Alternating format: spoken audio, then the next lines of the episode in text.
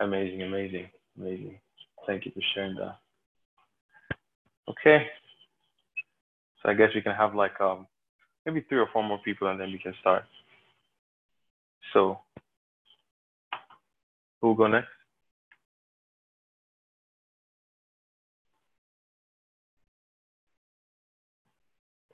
Who's gonna go next?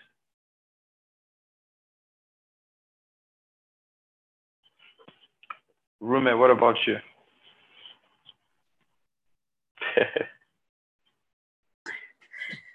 Good evening, Elsha. Sorry, I'm just putting my son to bed. Um, Okay. So if you give me a few minutes and I'll come back. no problem. That's fine. Thanks. That's fine. Okay. Um, Adriel, what about you?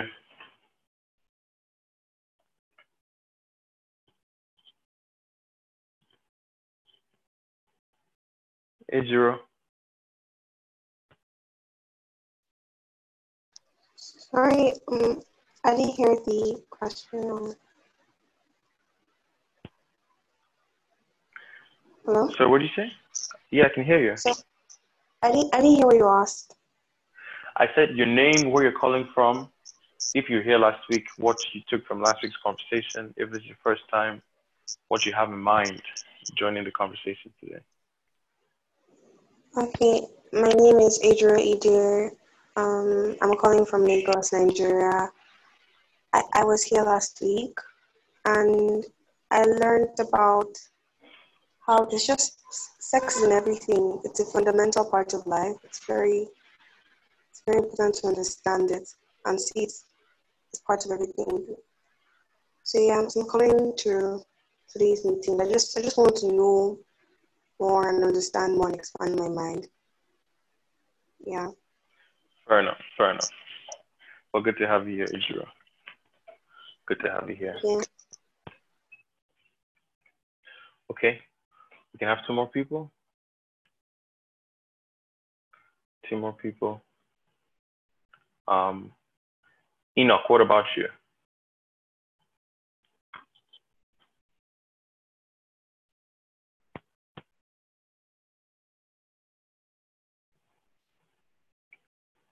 Are you able to speak, Enoch?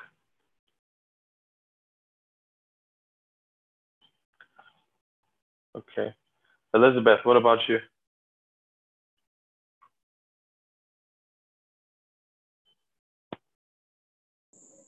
I was kind of expecting that you call me. Um, hello, everyone. Good evening. My name is Elizabeth from Lagos, Nigeria. I was here last week. Um, I think I joined a couple of weeks ago, probably a month plus now. And um, last week, what I learned was um, in order for there to be a balance, there has to be like coming together of two opposites. And yeah, I also learned that sex is like everywhere beyond the physical aspect of it. Sex is actually is actually every it's in everything that we see around us. It's in it's everywhere. And I also remember the example that you cited about marriage. Um, a, a, um, a man and his wife. There has to be like opposites because we can't have two feminine um, characters because there there'll always be an imbalance. There'll always be issues. So Sorry, your microphone has gone mute, um, Elizabeth. I can't hear you. hello, can you hear me better?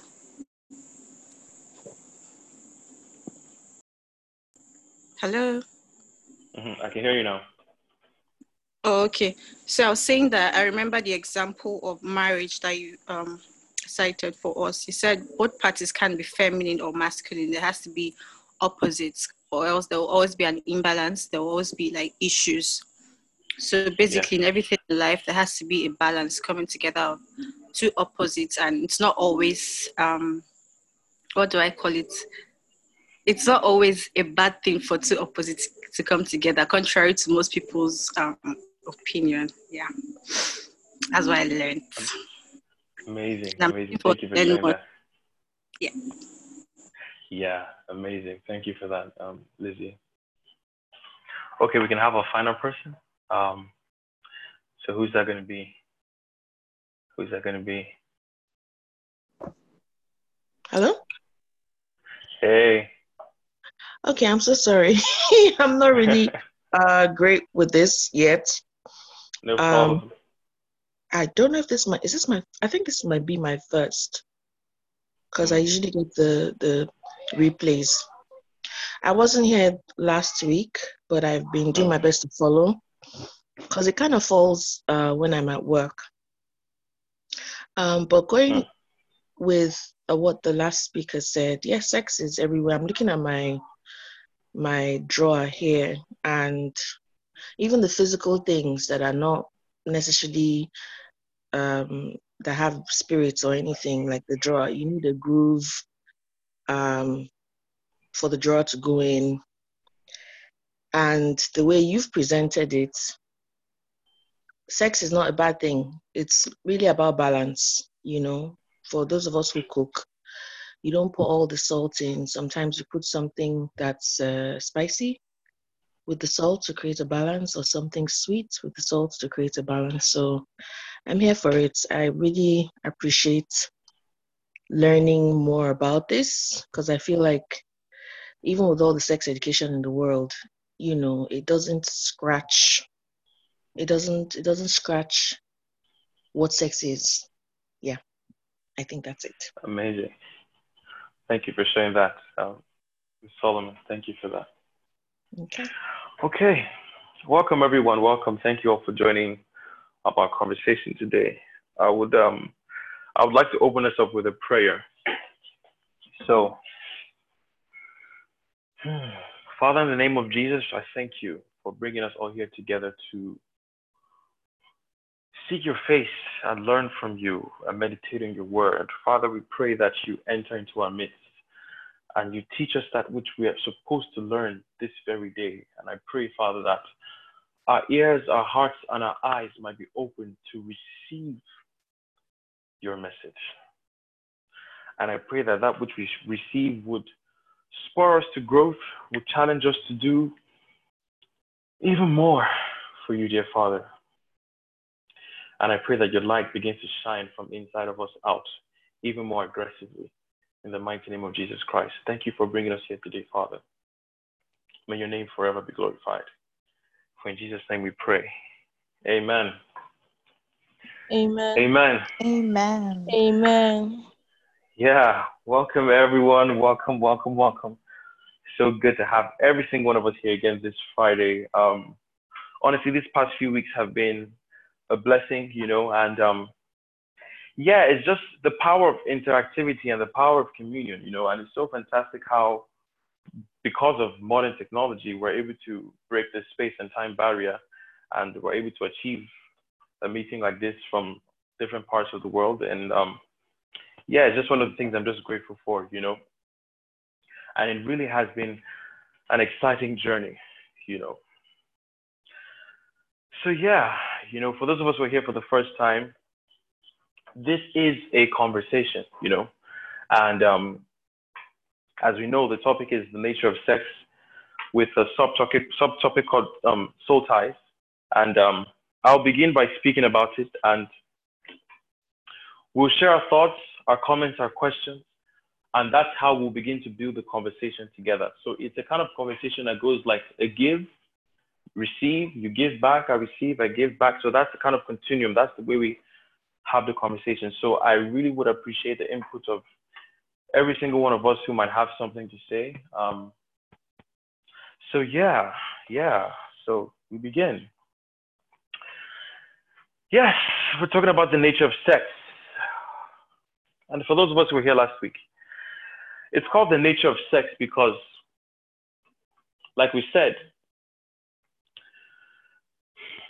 sex exists in every sphere of life. There's nowhere we're going to find life anywhere that sex is not at the root and the foundation of it. For life, life, energy to come into existence, there must be a kind of sexual intercourse. And an example I gave is the clap. When my hands come together, by their coming together, a sound is produced. That is energy. That is as a result of sex. You know, I give an, another analogy of the sun that we see in the sky.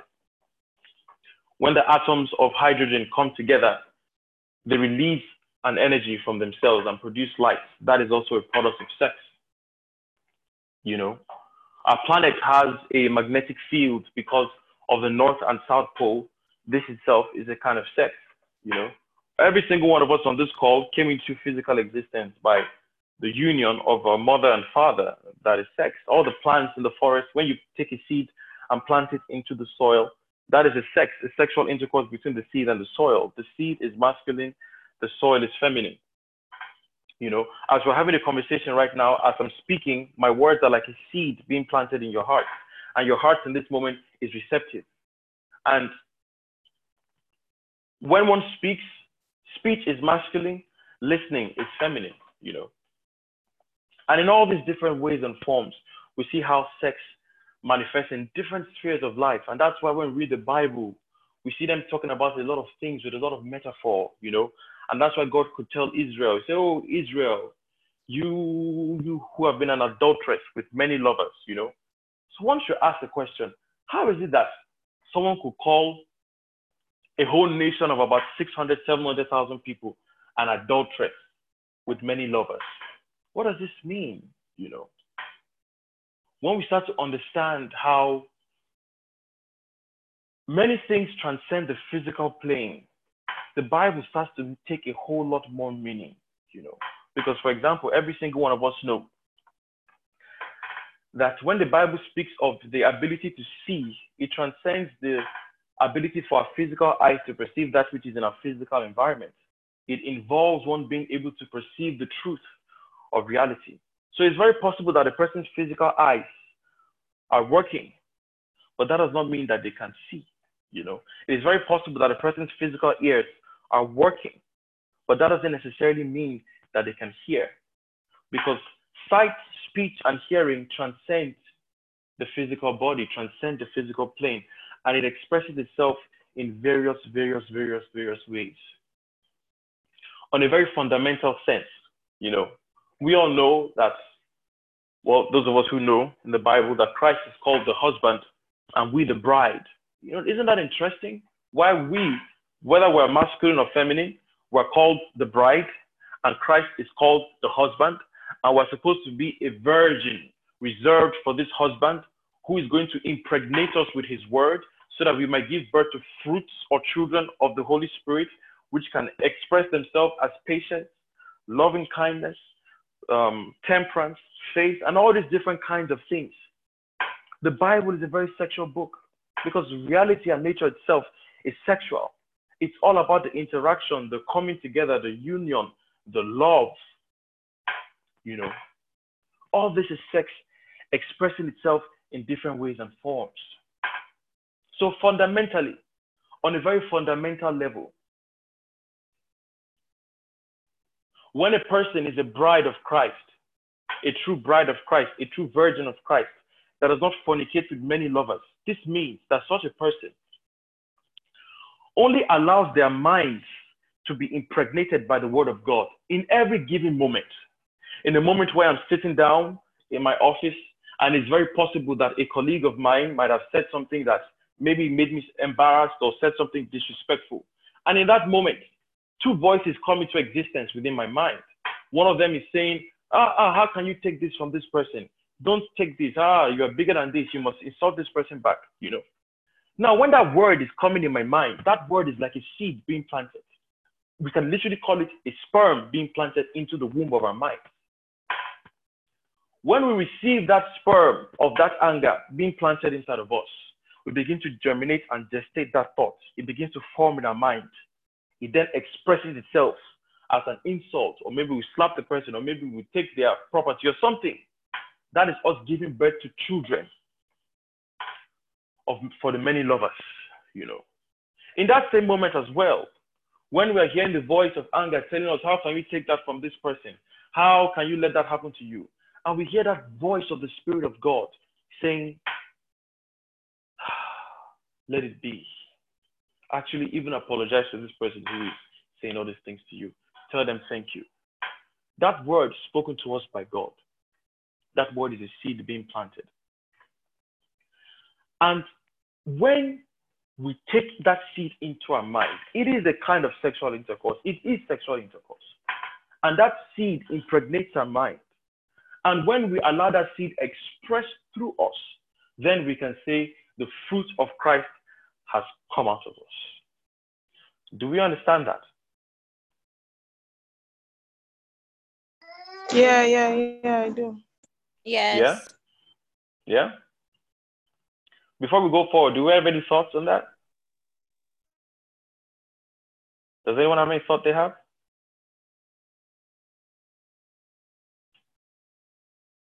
Okay. So, on a very fundamental level, you know, our relationship with God is a very sexual one. And that's why it's always called a marriage. Because I want us to understand that sex itself is marriage, you know. The way people commonly talk about how, you know, sex is reserved for marriage. That statement is not very balanced because sex itself is the marriage.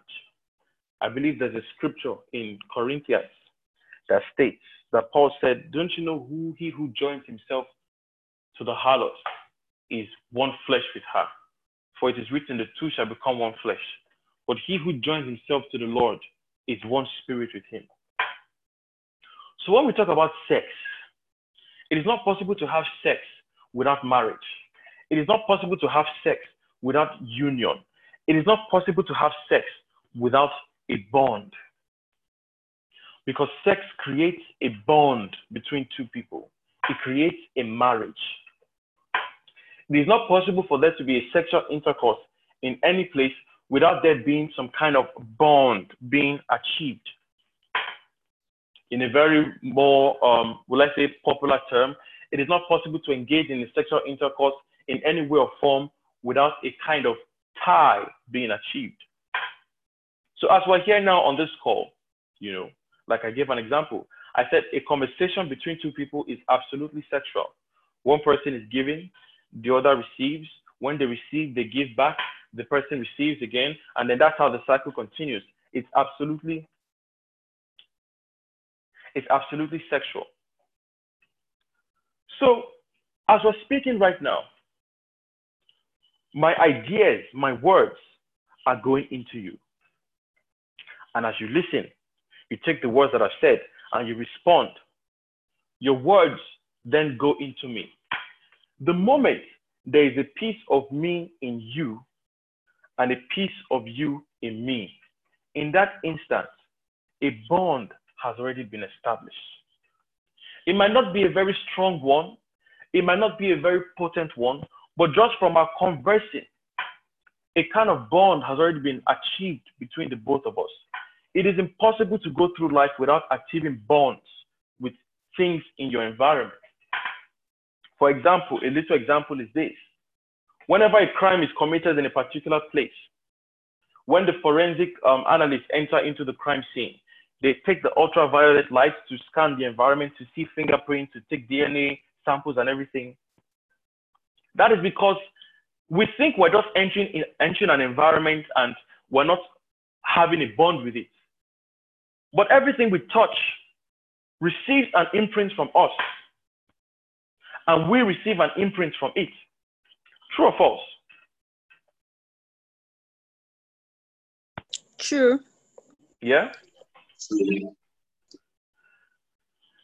Everything we touch, everything we interact with in our environment, we leave an imprint on that thing, and that thing leaves an imprint in us. It's a kind of bond that has already been established. It might not be that strong, but it's a bond nonetheless.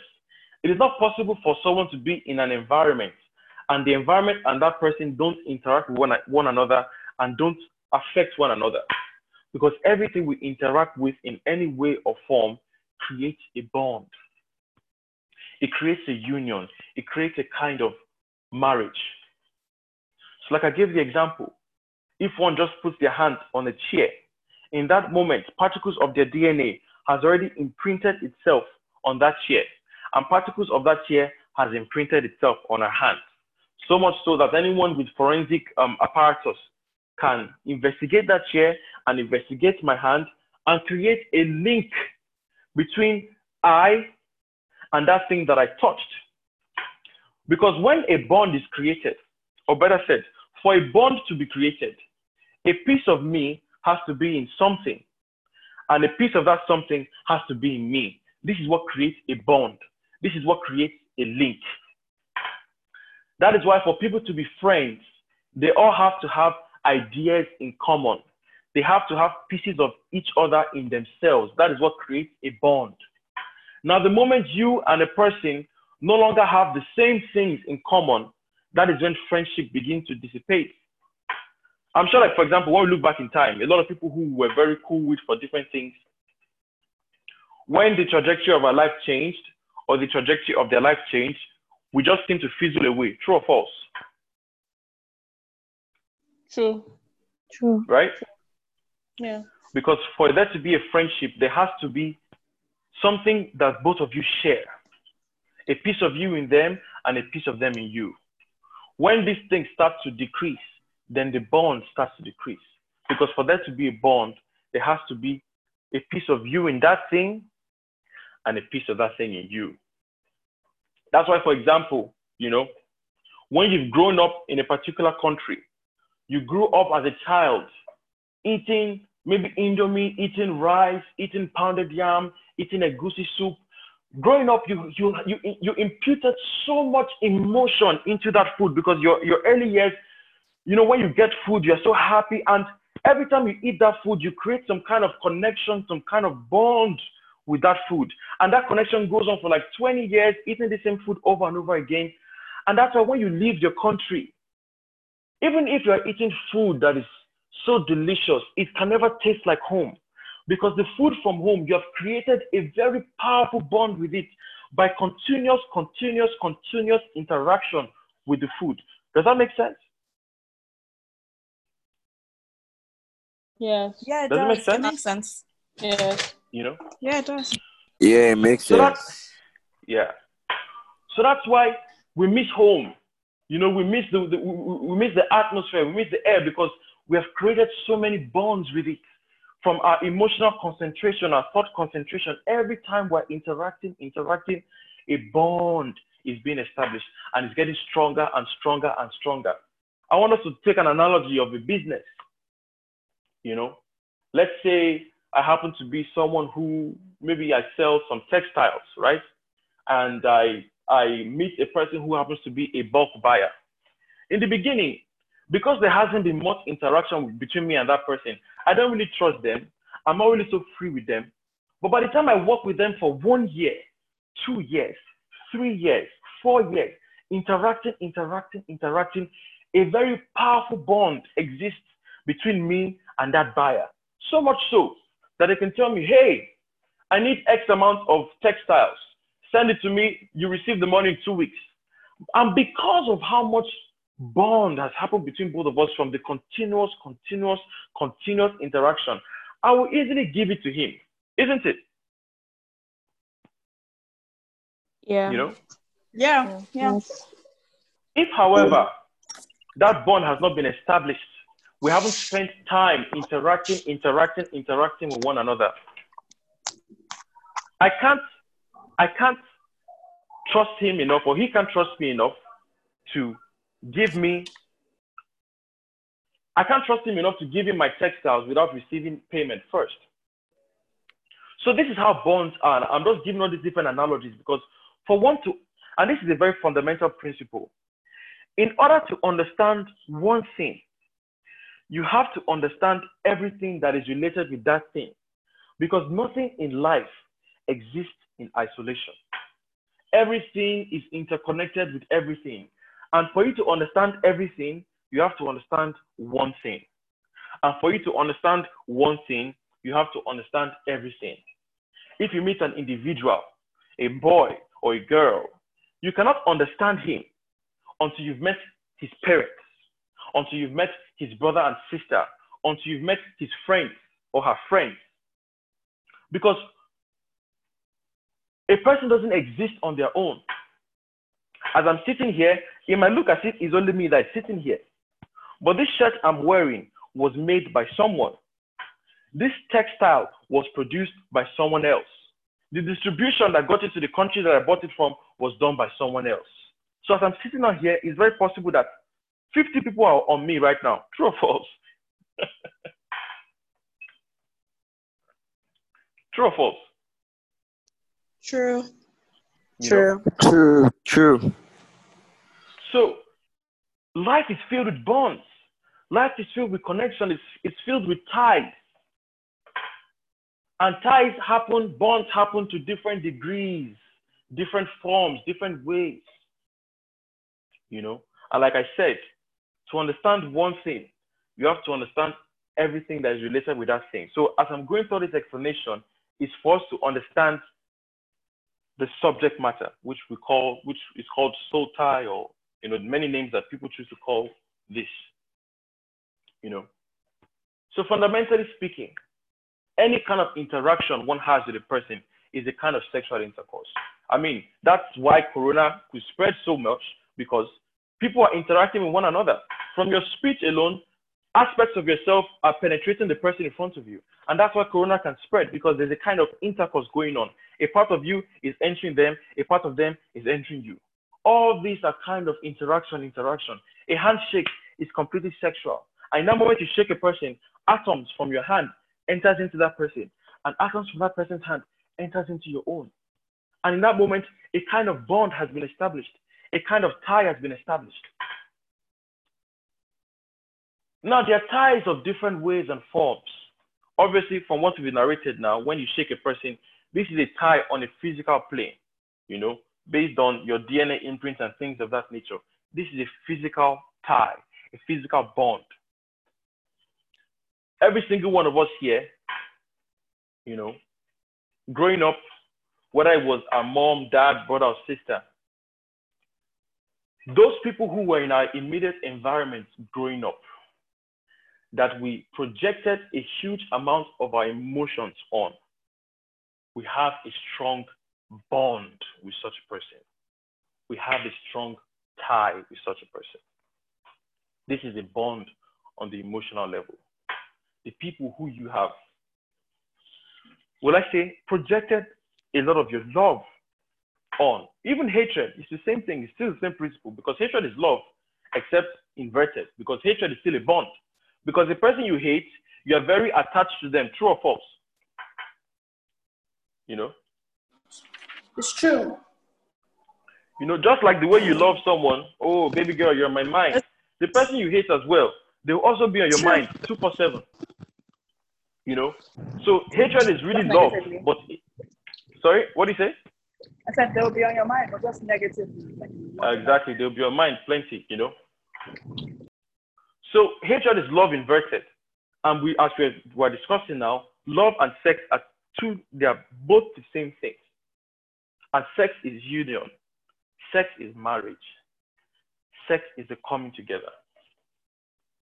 So as we're here, first of all, I want us to know that it is not possible to live in this world without having ties with different things. It's not possible.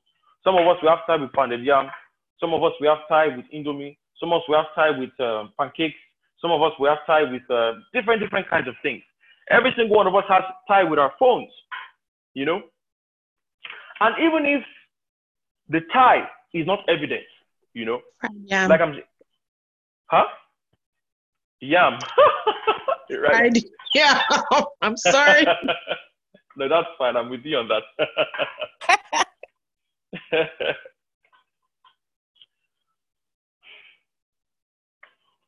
when you know a tie, a bond has been established, is when by messing around with the thing on the left, the thing on the right is affected. That's when you know that there's a tie between them. A beautiful example I can give to you. Every single one of us here, when our phone drops on the ground, what happens? If we're honest. Panic, Shout. alarm. You're, Yeah. terri- you, you are You get terrified what I'm saying? because The your screen screen is- break. right? You know? And that scream happens because on a psychological level, on an emotional level, we have achieved a tie with our phone. Does that make sense? It's not possible for me to scream when my phone falls if there was no bond between me and my phone. Even though physically it's not obvious that there's a connection between me and this phone, but if one could open their eyes and see, see, for example, in the spirit, let them just use in the spirit. You will see, for example, that between me and this phone here, there will be many lines of light connected to this phone because this is how it looks like in the spirit. Something that you're very connected to, there will be lines of light between you and that thing because it's that's what makes the connection. And the stronger the bond you have with that thing, the more concentrated the light will be. And this happens from constant and constant and constant interaction. Now, when we talk about soul tie, you know, as we discussed last week, which we did not um, we did not um, finish properly, we could not address properly. We explained that every single human being on earth, every single human being, every single living thing is a piece of memory in a condensed form.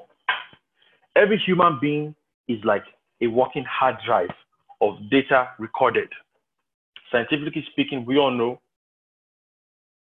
that in the DNA of every individual is recorded information that dates back to thousands and millions of years.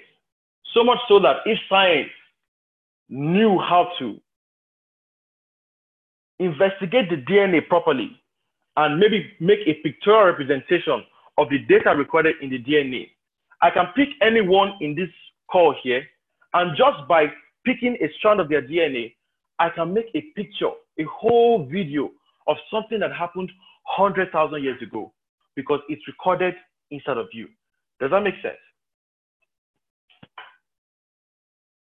Wait, no, can you say ah. that again? Okay. I said that every single one of us are like a walking hard drive.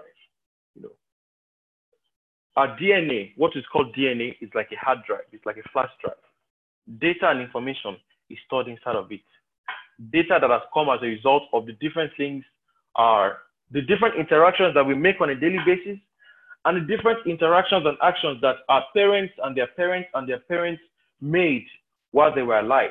Every action they did, every thought they thought, every feeling they had is all recorded in the DNA and it's passed down from generation to generation. And everything is recorded in you. So instead of you, Fumi, who just spoke to me now, it's recorded data of someone who lived 300,000 years ago. Perfect. So perfect that the reason why your face looks like this is as a result of one of the people in your bloodline. Does that make sense? Mm, yes, yeah, does. yeah, it does. Do you understand? So as you're here right now, you're a piece of memory condensed. You're a piece of data condensed. You know. Now, when you interact with a person, little by little, that piece of data that you are, that piece of information that you are, is shared with that person. Because when we talk about sex, sex talks about union and the coming together of two things, the marriage of two things. If you have, for example, let me think of something that is um, very contagious. Um, maybe someone has Ebola, for example, right?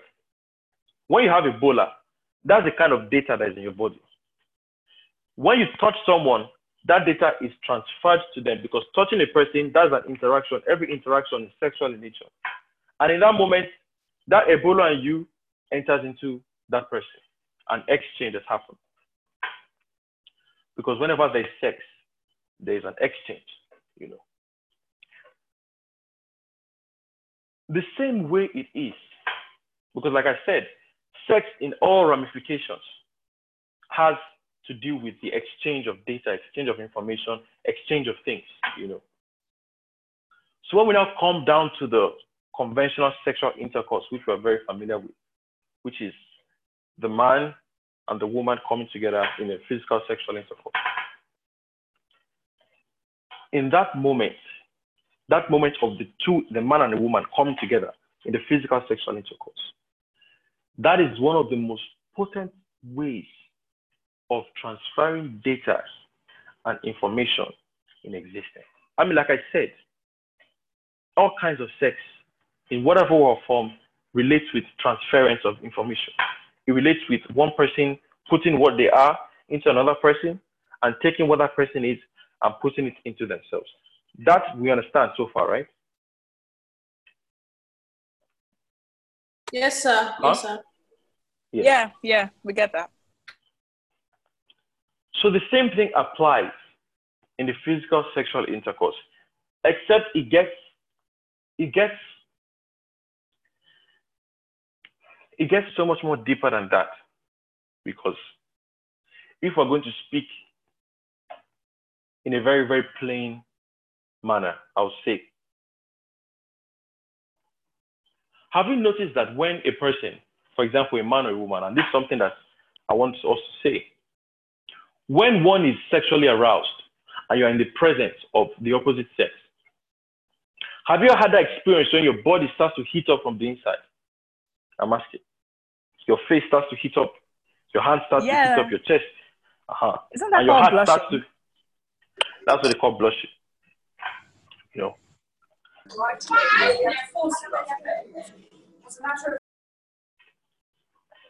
You know. That heat that starts to happen that is beyond what is, uh, will I say, um, physically explainable. In the moment when two people come together to engage in a physical sexual intercourse. In that moment, every aspect of that person's being becomes opened up like a vortex. And information from their physical body is passed into that person. And that's why, for example, we have um, we have um, um, sexually transmitted diseases.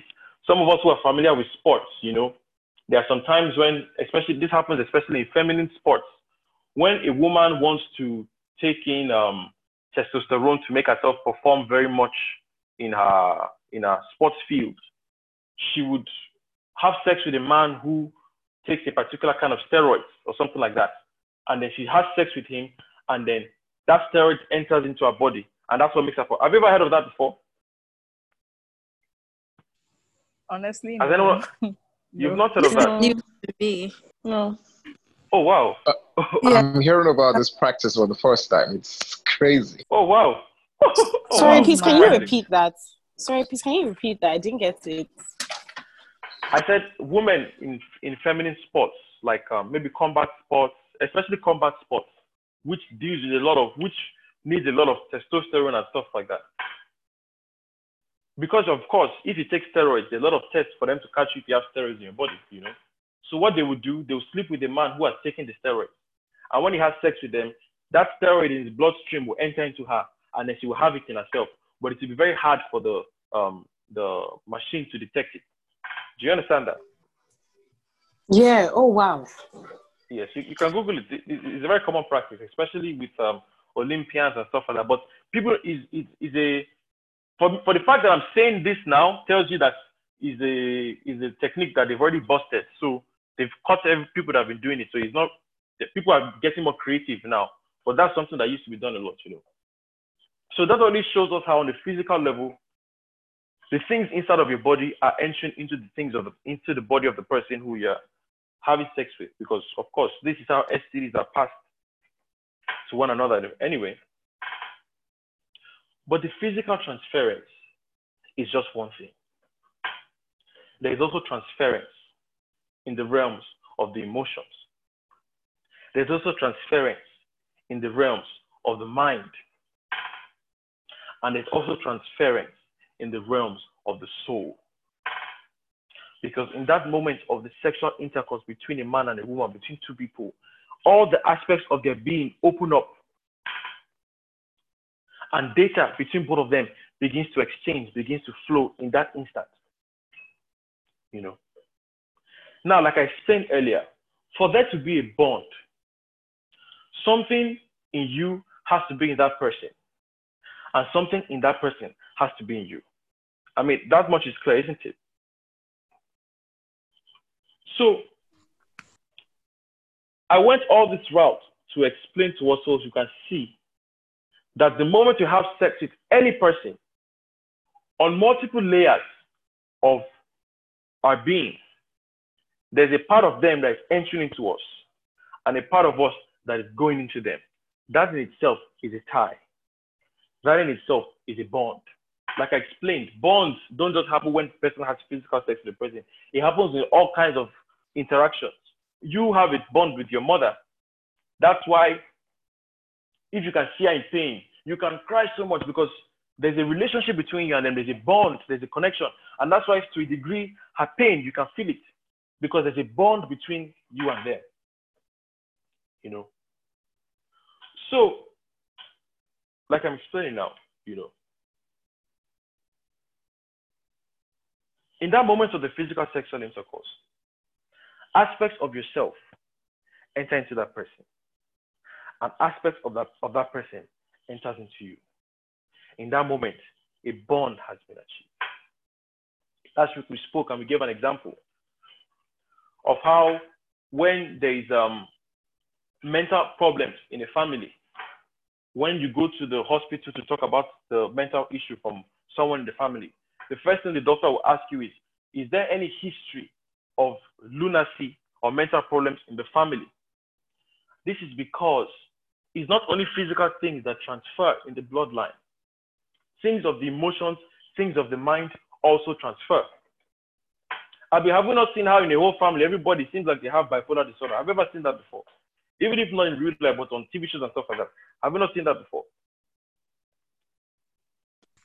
Yeah, it does. Like, yeah, these Yes. things happen, sorry.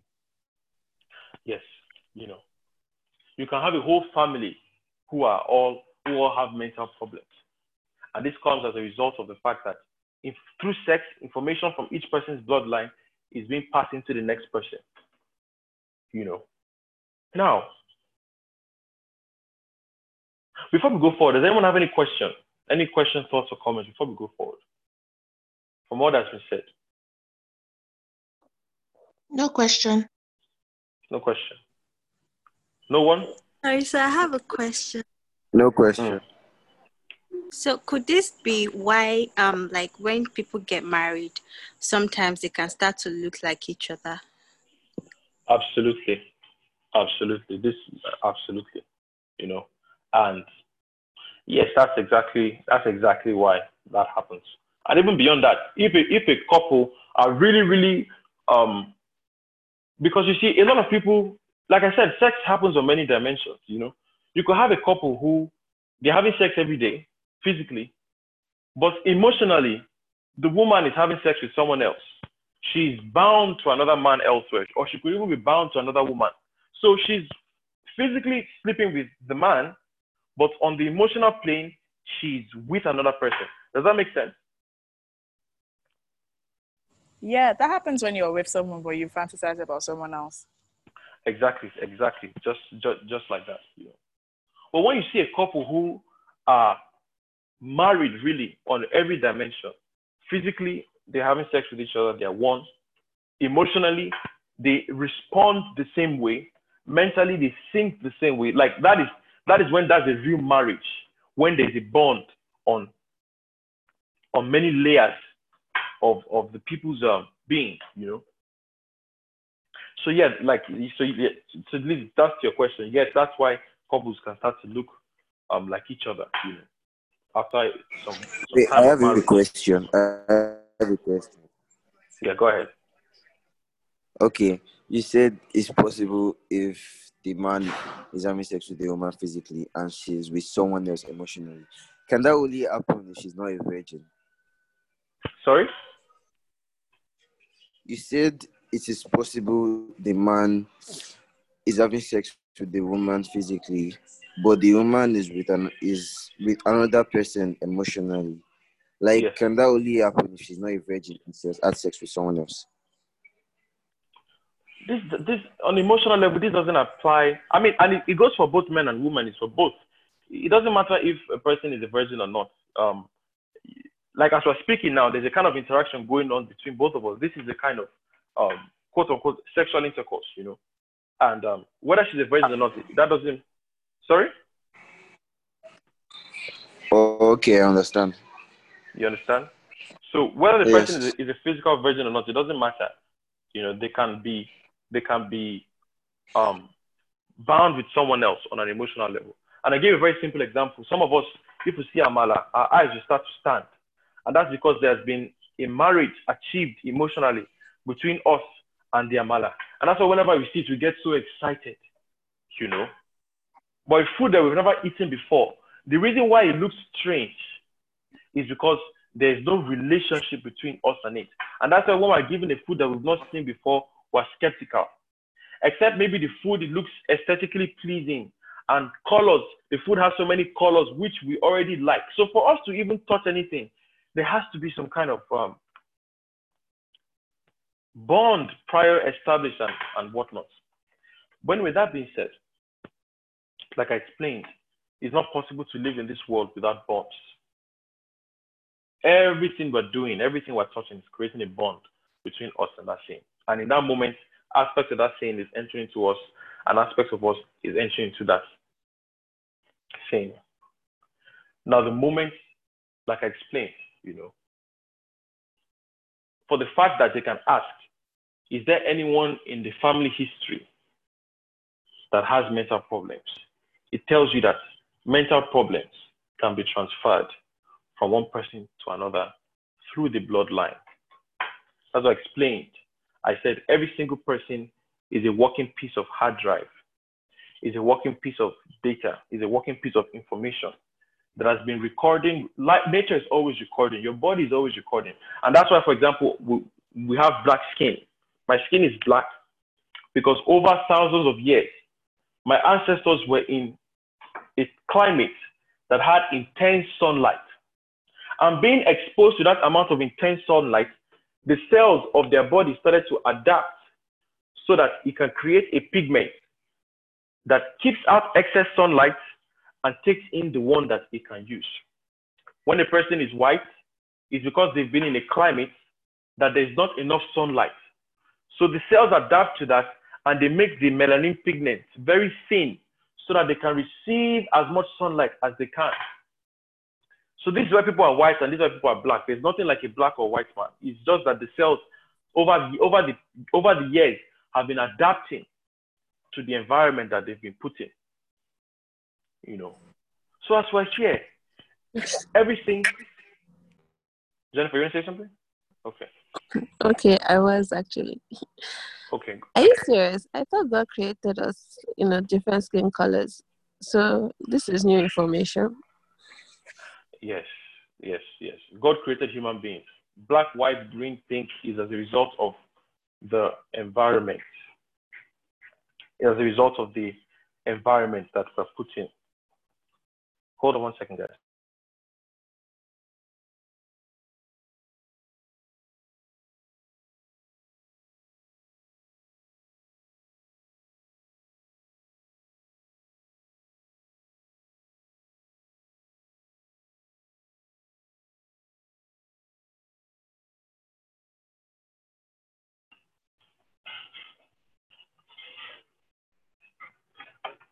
Can you hear me? Yes. Yes. So yeah, black, white, brown, green is as a result of the environment that we've been um, that we find ourselves in, because our cells have to adapt to the different um, climates, weather, temperature, and all these things. You know. So, like I was explaining, you know, um,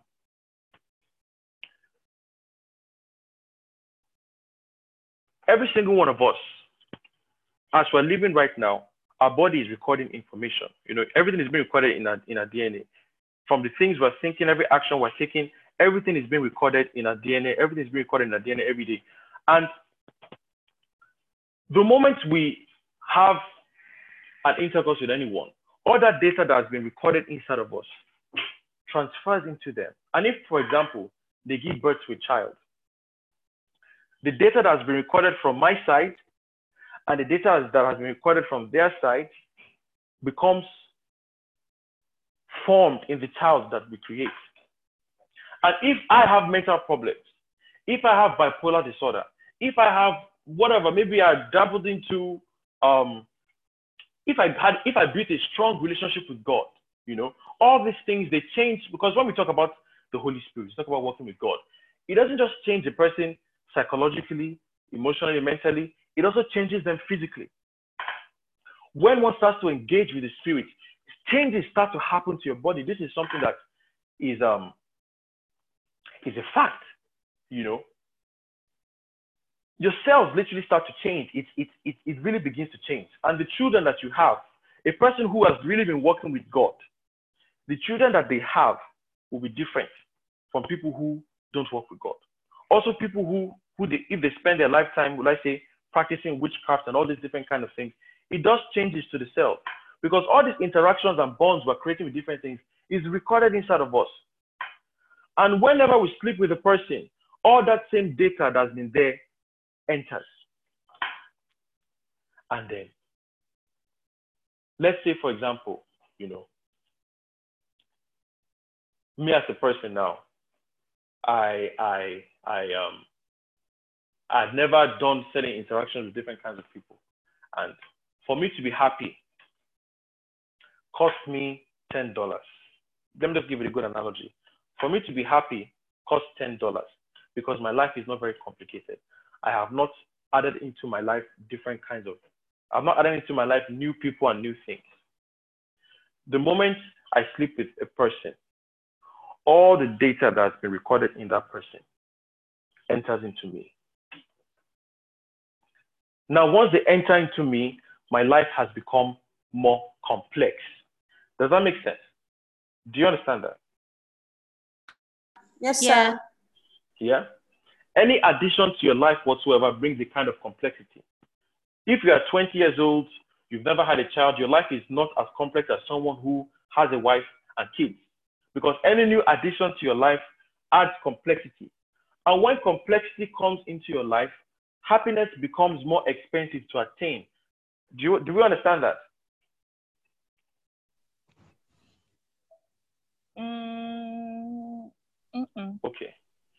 As a single man, without the worry of a wife or a child, for me to be happy is just by what is going on in my life alone. The moment I have a wife and we have a bond, for me to be happy is also dependent on our own happiness. True or false? True. So even if I'm eating fine, even if I'm dressing fine, if my wife is not eating fine and dressing fine, I can't be as happy. Let's say I have a wife and then I, I now have three kids. If me and my wife are eating fine, we're dressing fine, but our kids are suffering, can I be happy? No, you can't. So do we see how happiness becomes more expensive when new things enter into our lives? Do we understand that? No. Now the same thing applies in when we talk about sexual intercourse physically. Let's say as, a, as an individual, based on the different things I inherited from my parents on a psychological level now, you know, based on the different things I inherited, for me to be happy, for me to have peace of mind, for me to have joy, for me to achieve certain things in life, it costs ten dollars. Now I sleep with a particular person. That which has been recorded in that person's body, in that person's emotions, in that person's mind, begins to transfer into me. Assuming this person was very depressed, a deep level of depression, that deep depression that is in that person, a bit of it enters into me. Now, as a result of my intercourse with that particular person, me that needed only $10 to be happy yesterday, I now need 15. If I don't pay $15 after I've added these new complications to my life, I will not be able to be happy. Life will be difficult because I've added complications and I have not compensated for the complications. Now, that's just from one person. I'll now add another person to it. Now, me that needed only $10 to have peace of mind, to have joy, to have happiness, I now need $20 because I've added new complication. Let's say I now sleep with someone who has an unbelievable amount of baggage that it can even be possible that this person in their bloodline, their family, they were all dedicated to a particular deity, and there are some conditions that put on them that once you sleep with this person, this and this will happen. Now, because of that, me that needed only ten dollars to have peace of mind, to be happy, and I need seventy-five. Are we understanding what I'm saying? Yeah. You understand? Ah, okay. Um, hi. Uh, Yes. So, I've heard situations where they say um, when sex actually happens between two people, there can be Hmm. transfers of demons and curses. Is Of that course. what? Of course, this is what I'm saying. I'm just trying not to get too spiritual so that we don't scare anybody. you know, but that's what I'm saying. Wow. Yes, because uh, now, like I said, me that needed ten dollars to be happy, because of these four people I've added, now I need seventy-five. If I don't have that seventy-five to pay, ah, sorrow and tragedy is going to be upon me. You see. Now imagine if I'm a person that has like 20. That's a whole lot of addition, a whole lot of complication, a whole lot of difficulty because now I am not just combating the things that were primarily in myself. I'm now combating the things that were in the first person, combating the things that were in the second person, the third, the fourth, up to the 20th. Most people die without even getting 20% in, in- into this into this battle. You know, most people, and fundamentally speaking, this is why, because like I always try to explain, you know, what I'd like to do, I like to have us understand. I like to have us understand. Though there's a lot of spiritual aspects of it, I'm just trying to, for now, I'm not trying to go too much into that. I just want to just talk about the logical part of it, you know, for us to understand why in every part of the world, it doesn't, every culture, every people, in all history, this is why they talk about, or rather, they speak against fornication. Because, like I explained, just by touching someone with your hand, there's already an exchange between you and that person. That's why you see some people who are very, very spiritual, who have really taken their time to cultivate their atmosphere in such a way that they emanate a lot of life and you know vitality. They don't like to touch people anyhow. They don't even like to hug you. You want to hug you, they say, no, no, don't touch me. It's not because they're proud. It's not because they are rude. They just don't want to complicate what they have achieved. Do you understand that? Do you understand Yes, that? sir. Yeah. Yes, sir. Yes, Yeah. sir. Yeah, yeah, Yeah. yeah. yeah. So it's not about pride or anything. Those some people are proud, but the idea of a very spiritual person saying, "Oh, don't touch me," is because that's why, for example, Jesus Christ, the moment that woman touched him, life removed from him and entered into her, and he was like, "Oh, virtue left me," you know, because that's what happens. Especially people who have really developed a lot of spiritual presence. Their body itself is like like the sun, is like light, is always emanating. You know, uh, Lagos market is a serious stuff. you know. So they were like, "Don't touch me," because they don't want you to add complications to that which have already achieved. Because once complication happens, the money that you were paying yesterday will no longer be sufficient because now there are new things involved. Are we understanding that? Once a new complication happens, you now need more money to sustain yourself. So yesterday, to be happy cost ten dollars. Now, when you've added this new complication, you now need twenty dollars to achieve that same happiness. Does that make sense, guys? Yes, it does. It makes Yeah, a it lot of sense. It yes, does. it does. Yes. You know, think about when we're children. Happiness was so easy because we didn't have any baggage, we didn't have any complications. But as we started getting older and baggage started to add up in our lives, because we were not compensating for the baggages that were coming up, happiness started getting harder and harder and harder. Because when a new complication enters your life, you have to compensate for the change. You know, it's just like, for example, now, the world is going digital. You know, it's changing. For a company to remain, um, for a company to remain relevant in this time, they have to start to transcend from a physical presence to a digital presence. If they don't move from physical to digital, they are going to suffer for it. Because this is the change that is not happening in the environment. The same thing with, with us. As children growing up, all we had to do is just wake up in the morning. I think the biggest headache we had is homework, you know, or maybe lay the bed or nothing, nothing serious. So happiness was easier then because there were less complications. When we entered into high school now, you know, that was the first time we knew that a person could be fat or skinny. Some will come and with you, oh, look at your big stomach, you this boy, you this girl, you're fat, you know. Now that's the complication that has happened in our life. When those complications happens, this is why there should be counselors in school to help those children start to adapt to this new complication so that that happiness they had at eight, they can still maintain it all throughout their life because they're compensating for the change, compensating for the change, compensating for the change. Do we understand what I mean by compensating, compensating for the change? Yeah, we do. I think. Wait, can I ask? Do you mean when there's a change, you kind of put something there to balance it? When I'm a one, when I when I exist as one man, right? For me to eat food and be okay, I need hundred dollars. The moment I add a woman to my life, I now become two people.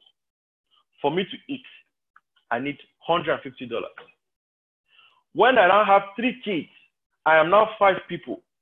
I need $400 to eat.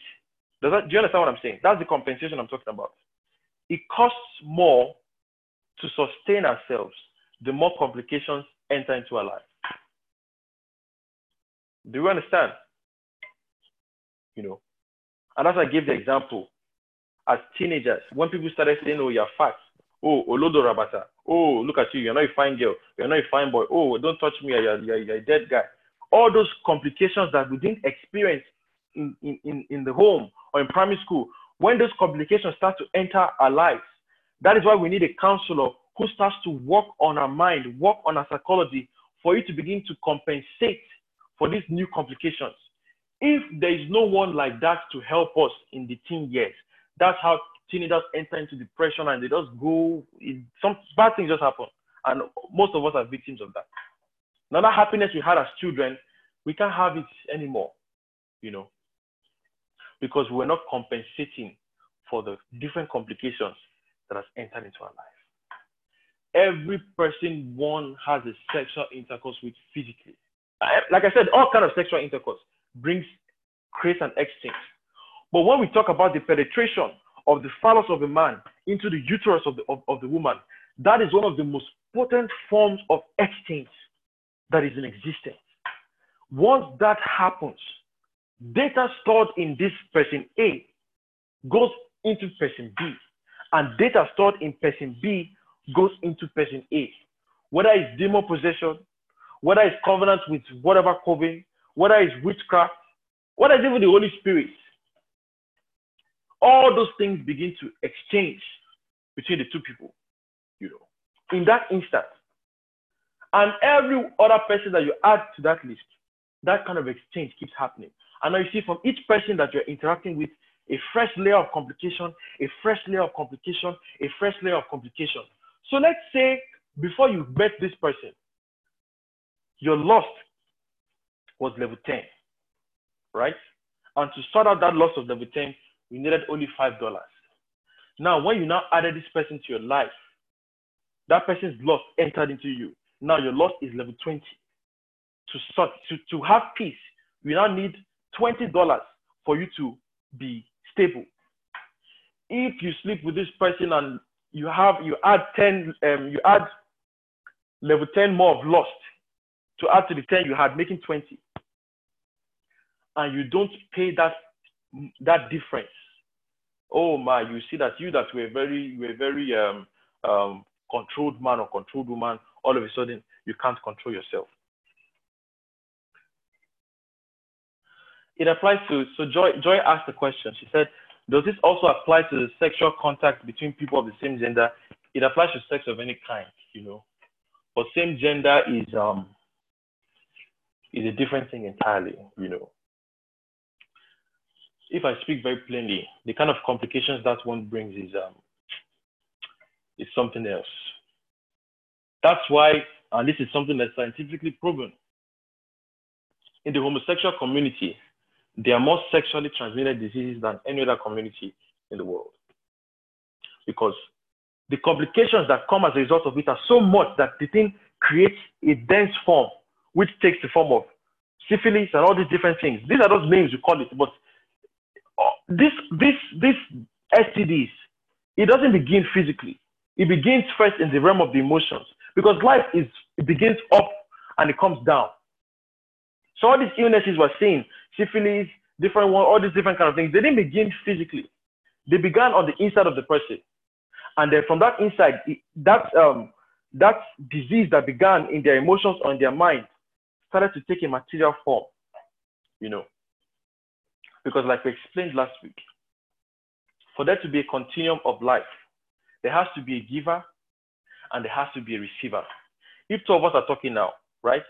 And I'm talking and you're talking, a kind of noise happens because now no one is receiving anything. It's just chaotic. Do you guys understand what I'm saying? When two people are both speaking and no one is listening, a kind of chaos is happening. Do you understand that? Huh? You know? Yeah, yeah. That is like a kind of mathematics. That chaos that's happening can be spoken of mathematics, spoken of mathematically, and it can be called a faulty equation.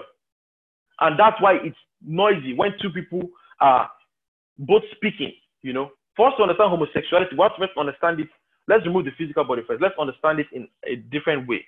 When you take a North Pole magnet and another North Pole magnet, when you bring them together, you see that there's, there's a fight that starts to happen. A chaos is happening because this is not meant to be so. So when you try and put those two North Pole magnets together, it's a kind of mathematical imbalance is happening. So the same thing happens when two men or two women come together more especially with men, because men are the projective force. So two men are coming together, and both of them are projecting energy, but there's no one to receive it. Now all that energy is just there, and that's why you see when they say a place is too there's too much testosterone. You know that's why, for example, when you have five dogs together, they can kill themselves because there's no receiving force in the midst. You know, that way, when you have a group of men, there's only men there, they just ego, they're backing their heads, you know. That's why, for example, I said that even though a person is physically masculine, they could be emotionally feminine. So for, for 10 men to survive in a room, you realize that some men are masculine and some men are feminine. Do we understand that?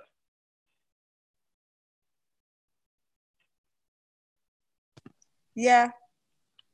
You, do you understand that? The rest of us, do we understand? Yeah. Is anyone confused? I have a question though. Okay. Um, you said that someone could be physically masculine and emotionally feminine. Does it make the person kind of effeminate, or is it is it wrong for that to happen? So if, if there's a woman and she's emotionally masculine, is that wrong? Is that how it's supposed to be? So, like we explained before, we said that life is complete in the balance and every man and every woman were supposed to get to the place where there's a balance between the masculine and the feminine side of us. When a man is too masculine, it is very detrimental and it's not good, it's destructive. Also, when a man is too feminine, it's also very detrimental, it's not good. So when you see a man that is feminine, the feminine aspect of himself is completely exaggerated. You know, and when it's so exaggerated on the emotional plane, because he's so is such a receiver and not a giver. A woman cannot satisfy him because women naturally are receivers. So he can't establish an emotional bond with a woman. That's why he now finds a man who is emotionally masculine. Now, because they start to connect on an emotional level, that connection that begins on an emotional level, they now bring it down to the physical plane and they now have a physical sexual intercourse which is against the law because physically speaking, the masculine body is a giver and the feminine body is a receiver. It's against the laws of nature. And when something is against the laws of nature, once you attempt it, it like I explained, it can there's a marriage cannot happen between them. It's just whew, I'm trying to find the right words to explain it. When they come together, they because there's no there's no receiver, a bond can never happen on, on physical plane. It just creates all kinds of chaos and it becomes a mess. You know. How do we balance or correct that? Fantastic question. I mean, you know, the way nature is normally designed, you know, that's why a man and a woman come together. Men naturally have the masculine side dominant in them, naturally, you know. A woman naturally have the feminine side dominant in them. When a man who is masculine comes in contact with a woman who is feminine, both of them start to balance each other out. The man, in a healthy way, starts to develop a healthy emotional side. And that's why I see a man who will tell you, Oh, I cannot cry. Blah, blah, blah, the moment he meets a woman, he starts to cry. He starts to talk about his feelings. He'll say, Oh, listen, nothing you said is hurting me. You know, they start to, the feminine nature starts to come out. They, are, they, are, they, are, they become more comfortable to receive because men are always trying to give. They're trying to give. And if you want to, if when it comes to receiving anything, they're proud because the masculine nature is to give, the feminine nature is to receive. So when a man is very psychologically masculine, he's always trying to give, give, give, give, give, but he doesn't receive. He can be ashamed to receive. But when he meets a woman that starts to balance him out, that feminine nature starts to come out. And he now starts to learn how to say, I need this. I would like if you spoke to me this way. All these things starts to come out. And that's when the man becomes healthy. The same applies to the woman. She now starts to develop the masculine side in a very healthy way, you know. And that's how the woman becomes healthy because the masculine and the feminine are developed well in both of them. But you see, that is not always the case because you could have a man who is masculine that will meet a woman who is also masculine. Those kind of people, they are the ones that they fight six days a week because both of them are givers. No one wants to receive, you know. And uh, I'm sure if we, if, if, if we, some of us, if we think about ourselves or we think about people we know, we can already imagine this. Abby, can any of us think, have you ever, have you ever seen that kind of thing before? Yes. You know? The same applies when a man is very feminine and the woman is very feminine. There is never a fulfillment in such a relationship. It's just empty, you know, because there has to be a giver and there has to be a receiver. So this is the question in regards to Toby Taiwo. How do we balance or correct that? You know, now I said naturally the way God designed it is for a man to meet a woman that helps him to balance that out. But that's not always the case. And in this day and time, you know, and this is something that is very known in psychology, you know, a person who has the masculine side more dominant, you know, when they start to talk to maybe the therapist, they start to tell him, okay, you need to start to talk about your feelings. You need to talk about what you like to see. You need to be able to, you know, cry about certain things. You need to open up your emotions. You know, uh, for a person who is um who is very feminine, that person has to because when a person is feminine, they just want to receive. They don't want to give anything. You know, they want to receive all the love, they want to receive all the attention, they want to receive all the emotion, but to give is very difficult. So that kind of person has to learn how to start to give, how to be proactive, how to how to be assertive, how to stand their ground, and you know, because to stand one's ground is a masculine quality, to back down is a feminine quality. But a man and woman, both of them have to know how to stand their ground and how to submit. But when you have a man and woman who are both people who only know how to stand their ground, chaos is the only outcome because someone has to know how to submit. Both of them have to know how to submit, you know.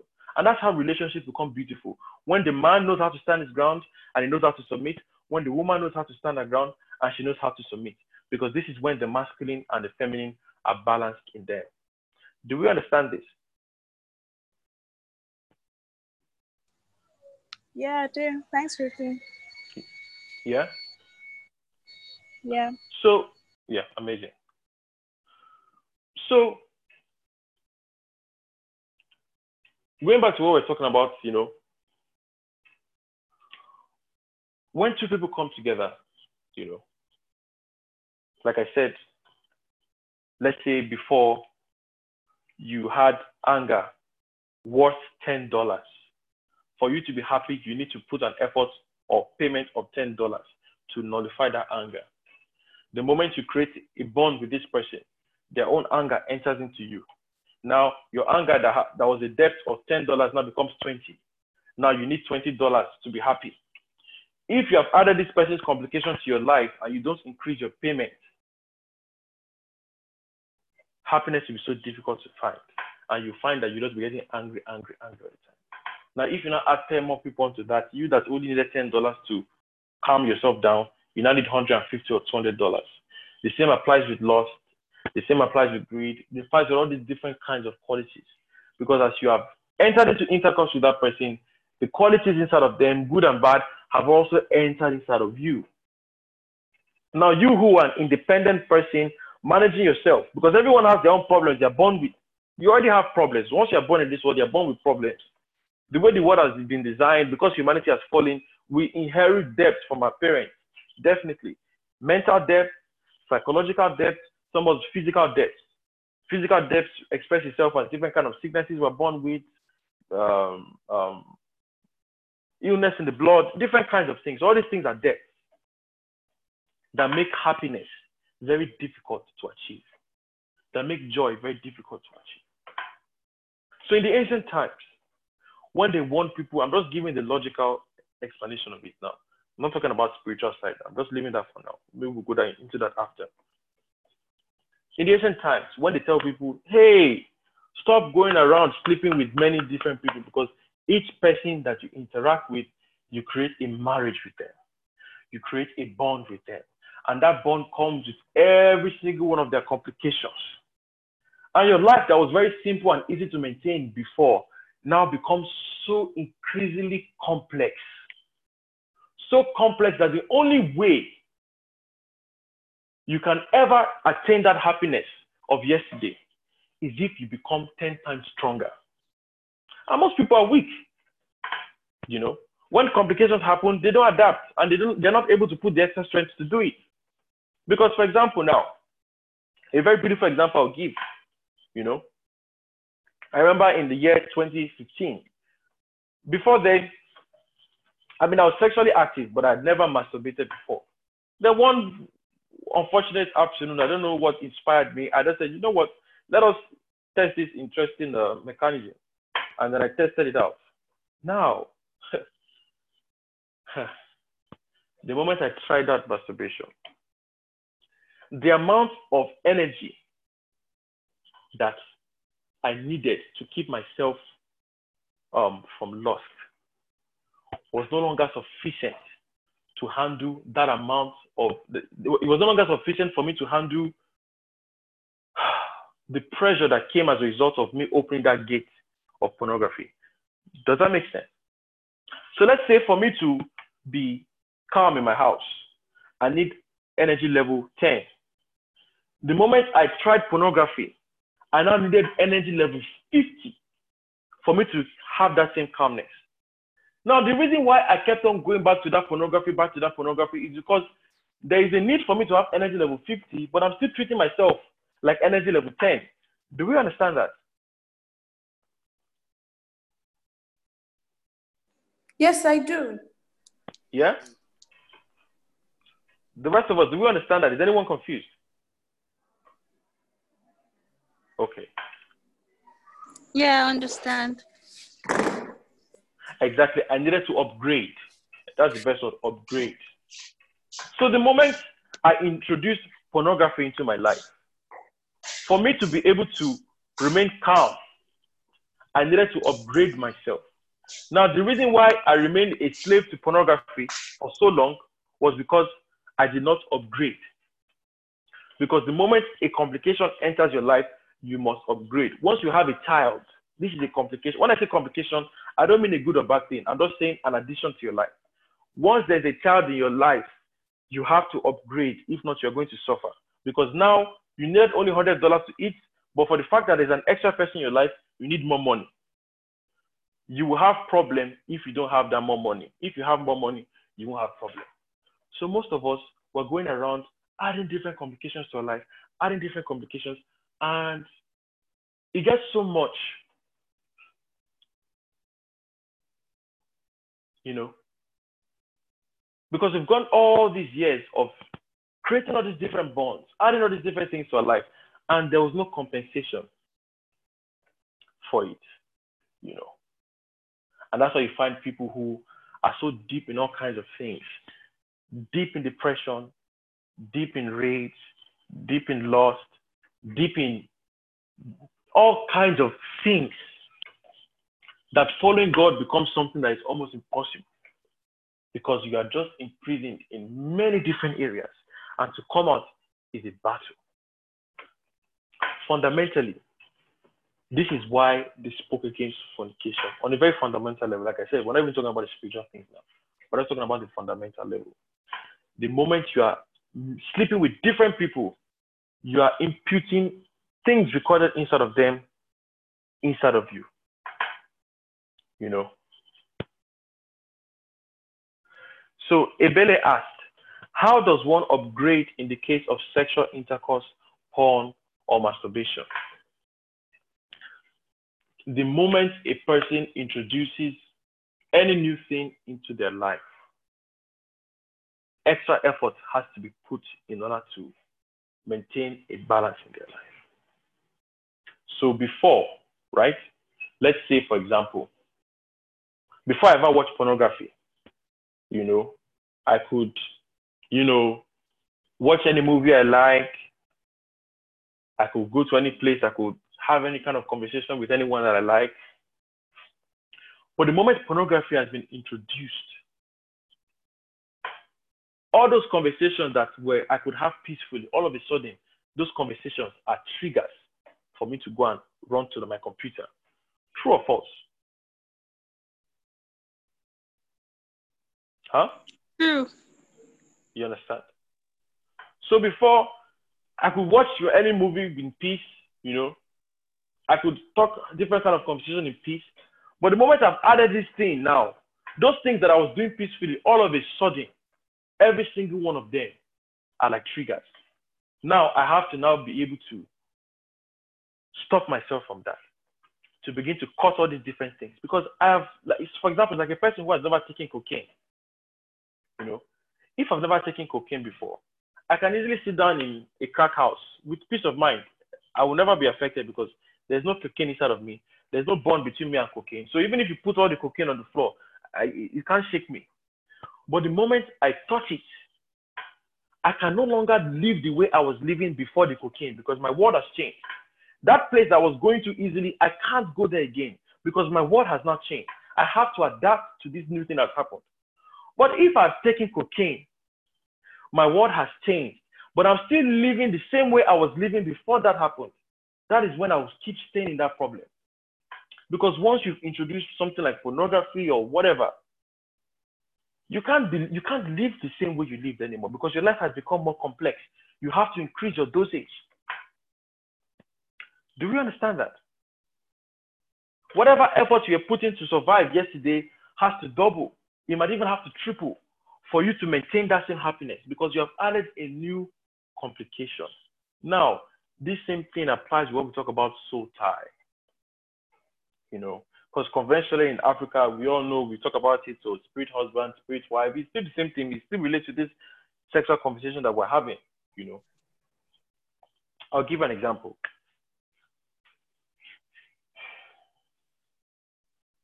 A real life example, and um, so my grandmother, my grandmother was from Edo State, and um, in those days, her family were were servants of what is known as Olokun, Olokun goddess in, uh, in Edo State, Isha. Now, because that's what my grandmother was born into, you know, she dedicated all her children. Exactly, Ebele, what you said is exactly true. That's exactly why. Yes. Ebele said, like Jesus could go with sinners because there was nothing in him. But if someone else copies that with everything in them, they can fall. Exactly. So for someone to fall, it means that there's a relationship between you and that thing in that environment. But when there's nothing between you and them, it, what it can't affect you, you know. So for someone who is has so much of um, drugs in their body, you can't you can't you can't be living life as though you never had drugs before. You can't. Your life has changed, so you have to change for that. And the problem most people make is that when they add complications, they don't adapt. They still want to live life like the way they did, and that's why people don't come out of bondage, you know, and stuff like that. But yeah, that's besides the point. So yeah, my grandmother, she she dedicated all her children to this Olokun um, deity, which was a, a water spirit, and my mom they made a particular contract with that spirit that my mom will be married to that spirit and my mom will never marry any man. So that's what my mom was born into. My mom is a pastor now, by the grace of God, thank God for that. And she she was able to work out of that, but that's what she was born into. Now, because she was married to that spirit, they created a, my grandmother created a contract with my mother's life. Those days when my mom was young, if she's dating any man in the middle of the night, they will begin to beat that man. And he the, the, the, beating will happen in the dream, but on his body, he will be feeling the pain. The mark is there. Many men ran away from her, saying that she was a witch. I mean, of course, for good reason. How can they? How can you say you want to be with this girl and they are beating you in the night? What kind of, you know, thing is that? It's a spirit husband, and the spirit husband was very jealous. So any boyfriend she has, they will beat them. One of them, they even beat him to the point that he ran on the street naked, you know. It was only my dad that stayed. He got to the point where my dad, sometimes in the night, there was one time they teleported him to a beach and they put him on a cross. And he started to pray, started to pray. That's how I was able to find himself back inside of the room, you know. He will wake up and be crying. You say, You, this woman, who are you? what kind of depth have I carried on my head? you know. But glory be to God. Thank God my dad was resilient. You know, that's actually what led them to God. Is this kind of problem that made them find Jesus Christ. you know, that's when they run to church. They say, you know, so some problems are good because look at that problem led them to Jesus. But thank God for that. You know. So definitely from him interacting with my mom with all those things that she had, had, had developed from a bloodline. Of course, all those that's why they could do all those things with him because now that contract that was with my mom, by reason of him, of him having sex with her, that contract extended to him. And now they had, a, they, they had a gateway into him because him and my mom had bonded. You know, like I said, a bond happens when there's a piece of me in you and a piece on you, a piece of you in that person.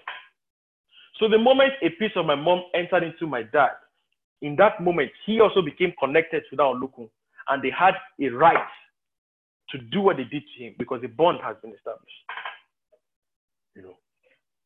Now, if we have slept with people who they have they have those kind of contracts in their bloodline. How many of us have it? You don't even know. You know, there are different kind of contracts. Some of them they they they they, they become active based on different things. It could be from anger, a particular level of anger that will reach. The moment we reach that anger, it will immediately open up something that's been locked for few hundred years. And they will start to start to experience things that we do not even know. Many different facts. Some of us is when we start to become very promiscuous, that we open up something that was locked for you. so many see, as we're here, we don't know what our forefather has done. You know, so people think that, oh, I don't believe in all these things. This belief doesn't matter when we talk about belief doesn't matter, you know, it doesn't matter for this kind of thing, you know. So when one sleeps with that kind of person, all that information, all that data, you know, enters and there's an exchange. Now, the moment an exchange happens between you and that person, it doesn't ever go away. That idea of, oh, if I pray, if I pray, if I pray, the soul tie will break. But I'm still doing everything that made the soul, made that tie happen. That made that tie happen. It won't work like I said, when a new complication enters into a person's life, what must happen? That person has to upgrade and go beyond that complication. Sorry, can you explain that, please? Okay. Okay. The moment a bond happens between two things, right? That bond has happened. For me to be okay again, I have to grow beyond that level. For example, now, let me give it, I'm looking for the best example to give. Because in life, when we talk about evolution, for you to become something new, what you were yesterday has to die for something new to be built. But that something new that is built, right, still has inside of itself that thing that was there before, except now it has been disintegrated. So, for example, now, for Tuesday to come to be, Monday has to dissolve. Monday has to die for Tuesday to be born. But in this Tuesday that has been born, Monday is still inside of it, but disintegrated. Does that make sense? Do we understand that? Yes. yes. So basically, uh, soul tie can never be broken. Your voice is also clear, Fola. Could you maybe come to your mic a bit? Can hold on a second, sir. Okay. Hi, can you hear me now? Uh-huh, very well. Very well. Okay, sorry, I was connected to my car. Um, so I said, so ba- are you basically saying that a soul tie can never be broken? I'm saying or a that bond can never be broken. once a bond has been established, it has become a part of you. That is now you. That's who you are now. You, you have changed because you have added that thing into yourself. So that's now who you are. For you to dissolve the influence of that thing, you have to now become more than what you are. So, for example, instead of primary six, it's primary one, two, three, and five. Does that make sense? Yes. Okay. Okay. Um. Okay. Okay. So it's a kind of evolution, you know. You have to go beyond what you were yesterday for that thing that you had you had become to no longer have effect. So, So it's not. I want. Yeah, go ahead. Go. Okay. So I was gonna say. So basically, is deliverance just like a, a myth? The- I'm explaining deliverance now because what is deliverance? The way people explain it. That's why you see a lot of people they go for deliverance in two weeks. That same thing will trouble you again. So it tells you that there's something wrong with that system because they don't understand what deliverance is, right? When we say deliverance, when we talk about deliverance, in a very simple term, let's look at deliverance as someone coming out of prison. You must understand, for you to have been in that prison yesterday, there was a crime that you did that put you there. Now, if I bring you out of that prison and you go back and perform that crime that put you there in the first place, you are back in the same place. That's why Jesus Christ, when he heals a person, he will say, Don't go and sin again, or else something worse can happen to you. Because that, that problem, that um, connection, that bond came as a result of an act that you did. If someone helps you to separate yourself from that, and you go back to that same thing, you add it again to yourself and accept it to be much stronger. I can liken it onto bacteria in the body. The doctor will tell you, finish your antibiotics. Make sure you finish the whole program. Because if you don't finish the whole program and some bacteria remains, they will come back stronger. So what the Bible talks about seven times is still the same. Like I said, all of nature is the same. It expresses itself the same way in different dimensions. So what Jesus Christ talked about how they will come back seven times more wicked, we can understand it with bacteria.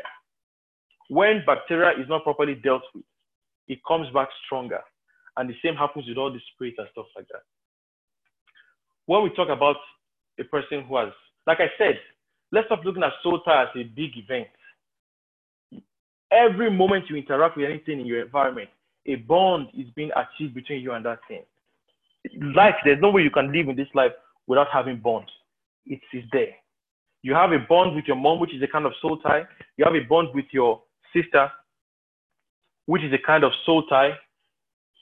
Every bond you're having with different kind of people creates some kind of tie, you know. Guys, could we do some activity in the chat? Uh, it's, it's a bit distracting, you know. Now, when a person engages in in um in um physical sexual intercourse with another, with another person. Like I said, transference of information happens in any kind of interaction, but when two people come together for the physical act, that transference becomes even more potent. And a great amount of what that person is enters into you. And a great amount of what you are enters into them. Now, in that moment, you are no longer Fola, you are now Fola 1.5 because as you've added that yourself, you've, you've updated in a sense. Except now you've probably updated with some more problems that are more than what you had yesterday. Now, when you've updated and you have new problems in your life as a result of this bond with this person, you as a person have to, you, you have to grow beyond what you were yesterday. You know. And the best way to understand this is through um is through um the best way to understand what I'm saying. This is the best way. Vaccine. When all of us were children, for us to be vaccinated from polio, they had to inject polio into our body.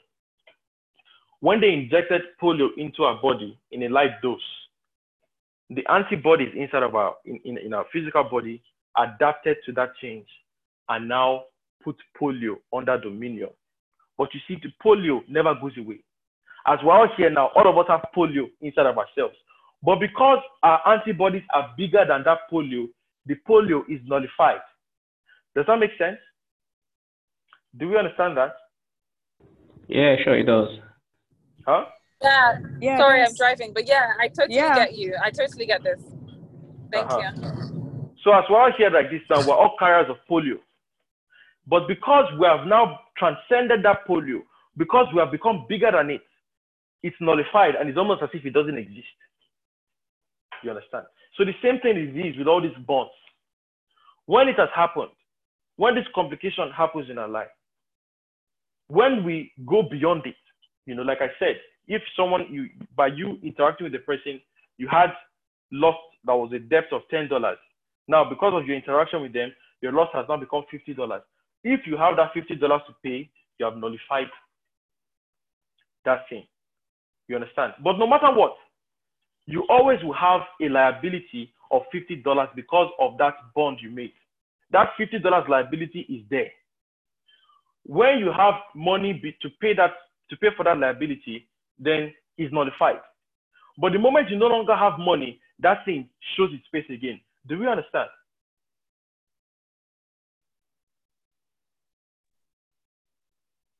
Yes, I Huh? do. We understand? I hope it's not too uh, um, what's the word? Too economical, but that's the best way to understand it because it's like economics, you know.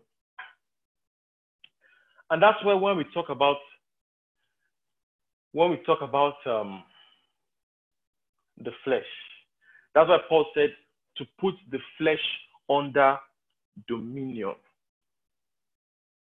The flesh doesn't disappear per se the flesh becomes dominated. Because right now, the flesh is the one dominating us. What has to happen is that we now, in turn, dominate it. So it's always going to be there. I want us to understand for what you saw in the wilderness, right? Jesus Christ had the capacity to disobey God. It was a possibility in him. He's not a robot, he had free will. It was very possible for him to disobey God. If it wasn't possible for him to disobey God, it would not have been a temptation. But that possibility in him was under dominion, so it was nullified. But some of us, that possibility in us is not under dominion, and that's why it appears in the forefront. Some of us, if it's the fast two days, now after day one, we we have already broken the fast. We cannot achieve it. You know. in that kind of sense. So there's no point a person will get to in life that let's say I can become the most most most illuminated saint in the world. It's still possible for me to turn my back away from God. But if, what makes a person powerful is when that possibility in them is under dominion and they have it under control. So yes, it's possible for me to lie, But that nature of lying inside of me is so under dominion, it's so nullified that it doesn't, it, it appears as though it doesn't exist. Do we understand that? Yeah. Yeah. To, give a beautiful example, you know, like I said, polio is still inside of us. It's just that our cells have transcended in a way that they keep polio under subjection. If something perchance happens that will alter this um, adaptation that my cells have had, that polio that I had power over will all of a sudden have power over me.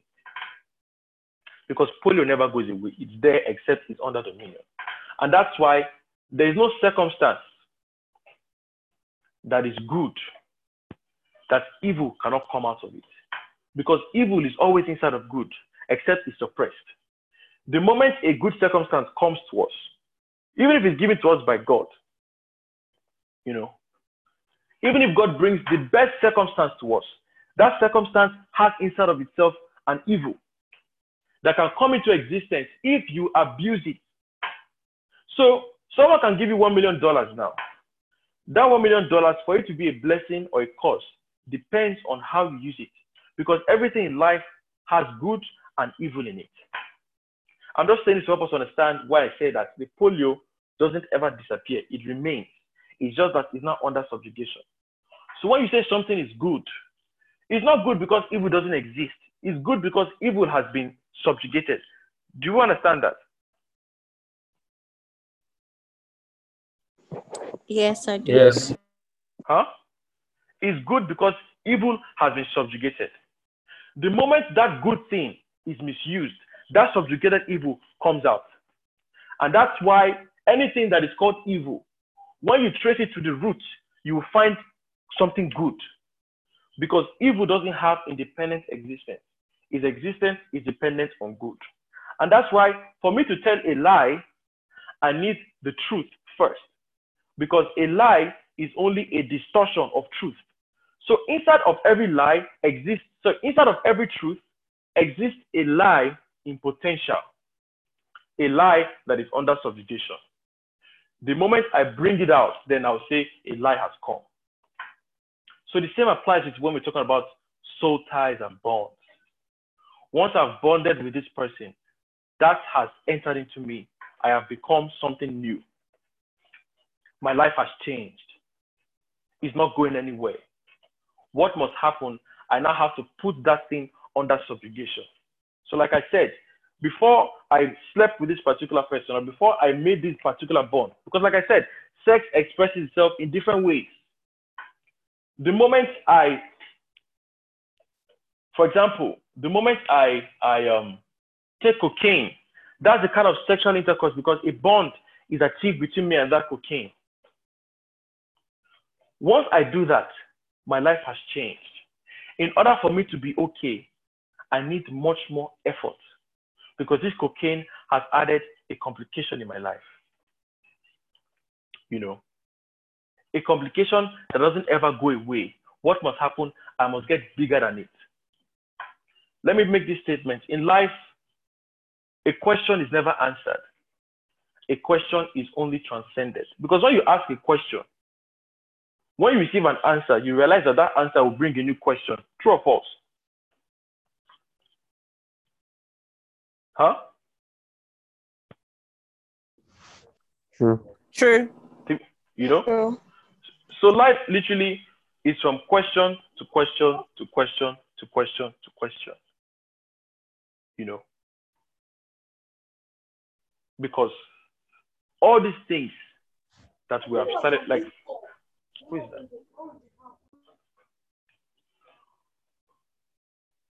Anything that we add into our life has been added into our life.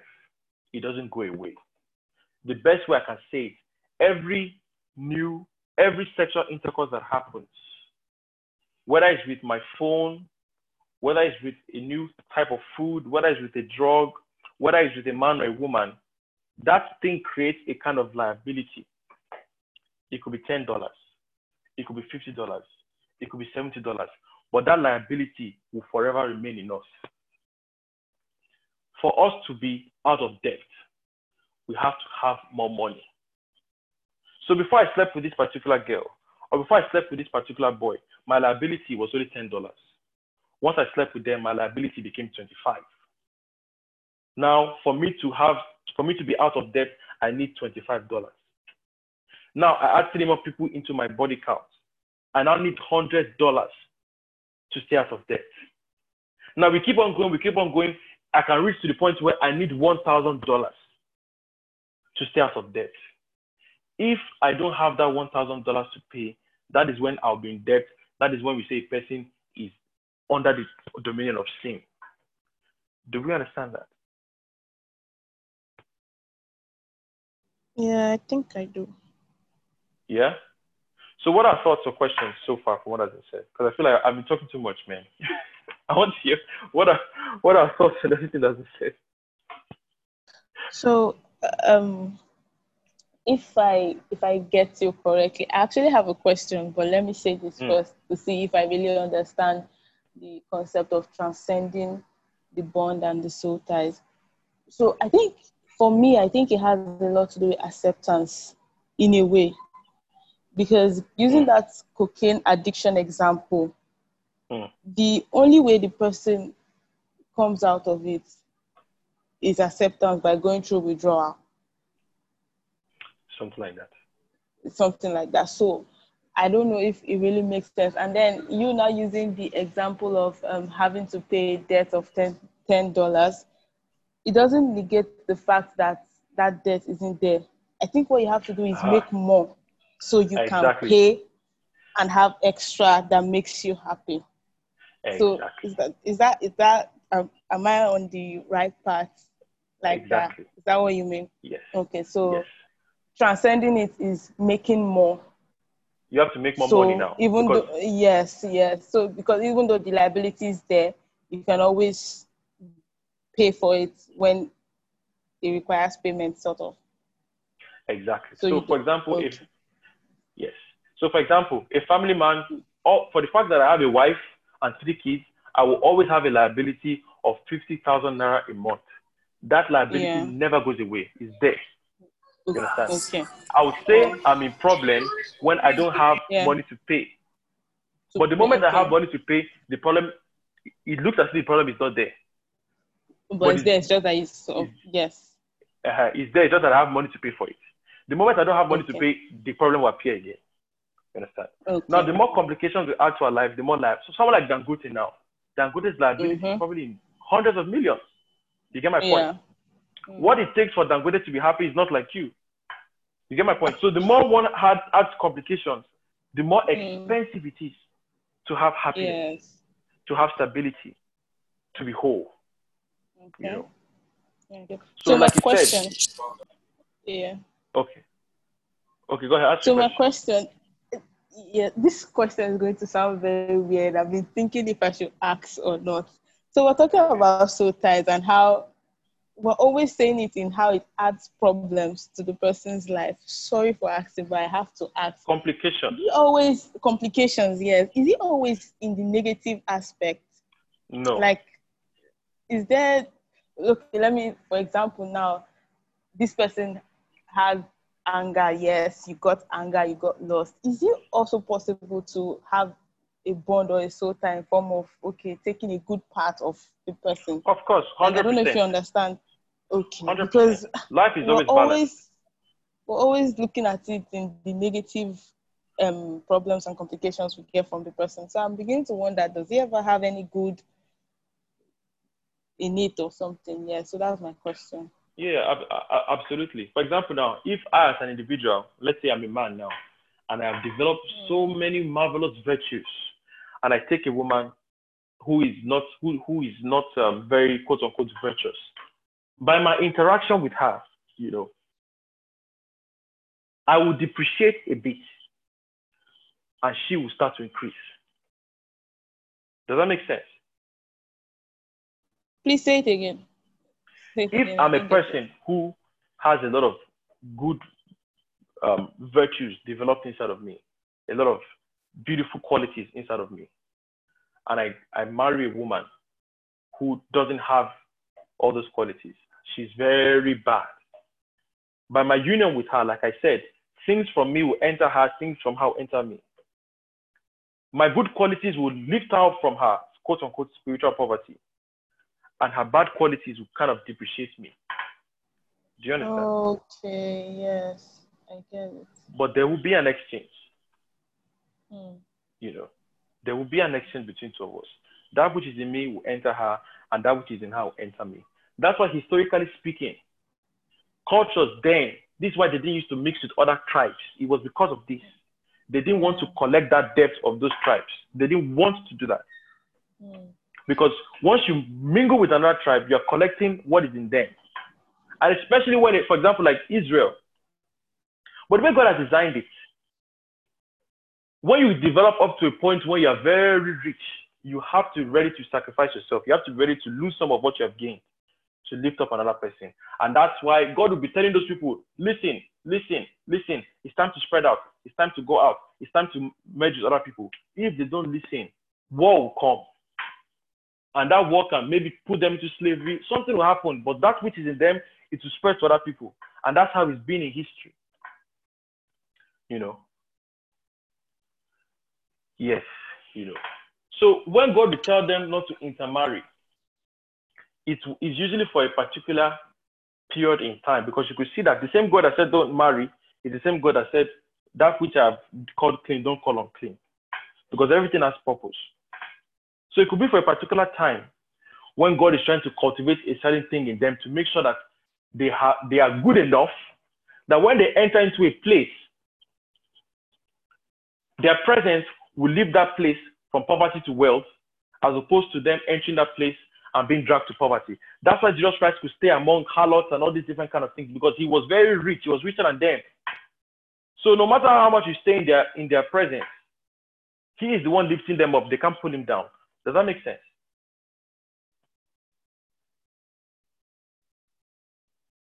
Yes, Yes, it does. it does. It does. Do you understand that? So everything Yeah. in life is economics and mathematics. For you to, for you to, if a person has more evil in themselves than you have good, when you stay in their life, they will exhaust all the good inside of you, and then they will begin to produce evil out of you. But when you have more good that a person has evil, you will exhaust all the evil in them and then you start to bring out good from them. Does that make sense? Do you understand that? Sorry, can you say that Yes, again, yes, please? yes. I said that. Let's look at it with numbers now. Let's say a rich man is in the plus side and a poor man, like spiritually poor man, is in the negative side. Let's say a very angry person, their spiritual account is minus 50. Me, I'm the good one. My spiritual account is only plus 20. By the time I intermingle with them, hmm, like I said, I'm plus 20, they're minus 50. By the time I intermingle with them, I will leave them from minus 50 to minus 30. And by the time they reach minus 30, me, I'm already on zero. By the time I now get to that zero, they will start to pull me into the minus, and two of us will enter minus together. Do we understand the analogy? Yeah. Yes. Do you understand the analogy?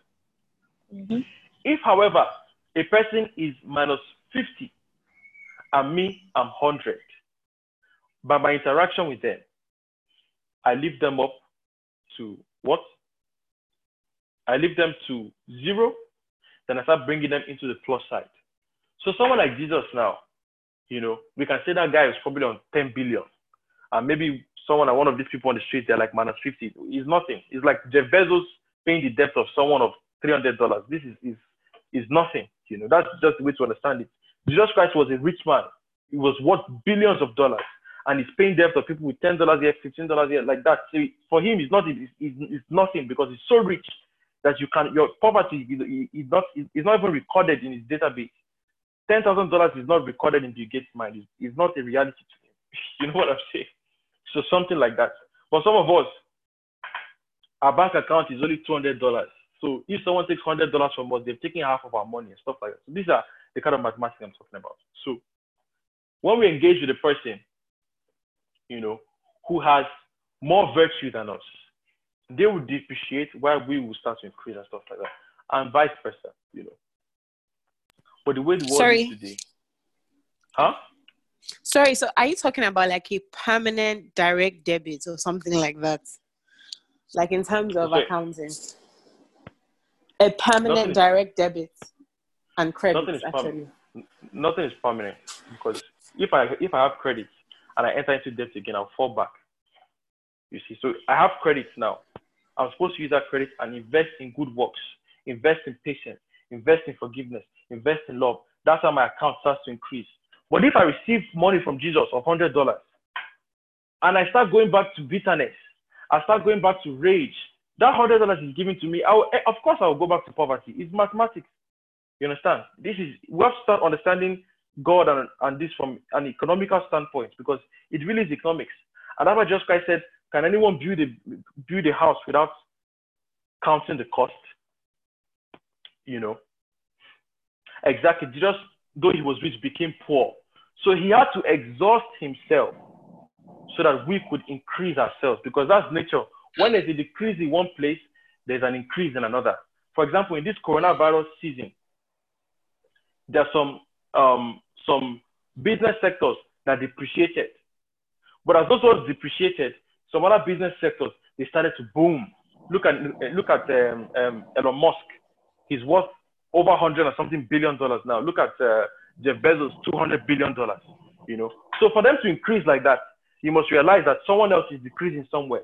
This is the this is the principle of nature. You know, so it's just like this. So Timlay, you have a question.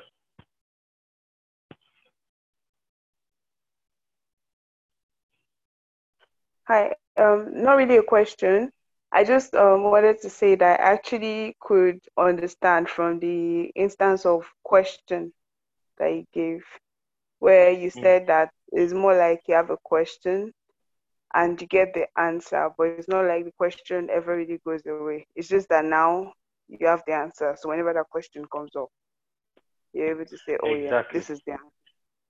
Exactly. Exactly. So a person who has a business that I'm selling um, cars every month, I have a liability of hundred thousand because I have to pay electricity, I have to pay salary, I have to pay this and that. So at any given point in time, I always have that liability. What makes the difference is me having the money to pay that liability. So the more we add things into our life, the bigger our liabilities. When we don't compensate for that change, that's when growth and increase can happen. And this is what happens to a lot of people. You know, we have gone to do a lot of things, we have added a lot of complications, we have put on so many liabilities. And we're not increasing our work of love. We're not increasing our work of self control. We're not increasing our work of patience. Because you see, the patience you need in a home where everyone is polite, everyone is smiling with you, everyone is saying thank you, is not the same patience you need in a place where people are always insulting you. When you enter a place where people are always insulting you, and you try to function in the patience of that home where everyone is polite, of course you fail. Because in that place, there's a bigger liability now. And if you start treating that debt in that new place, like in that other place that you were, where things were easier, that's how you see that everything is always failing. Do we understand that?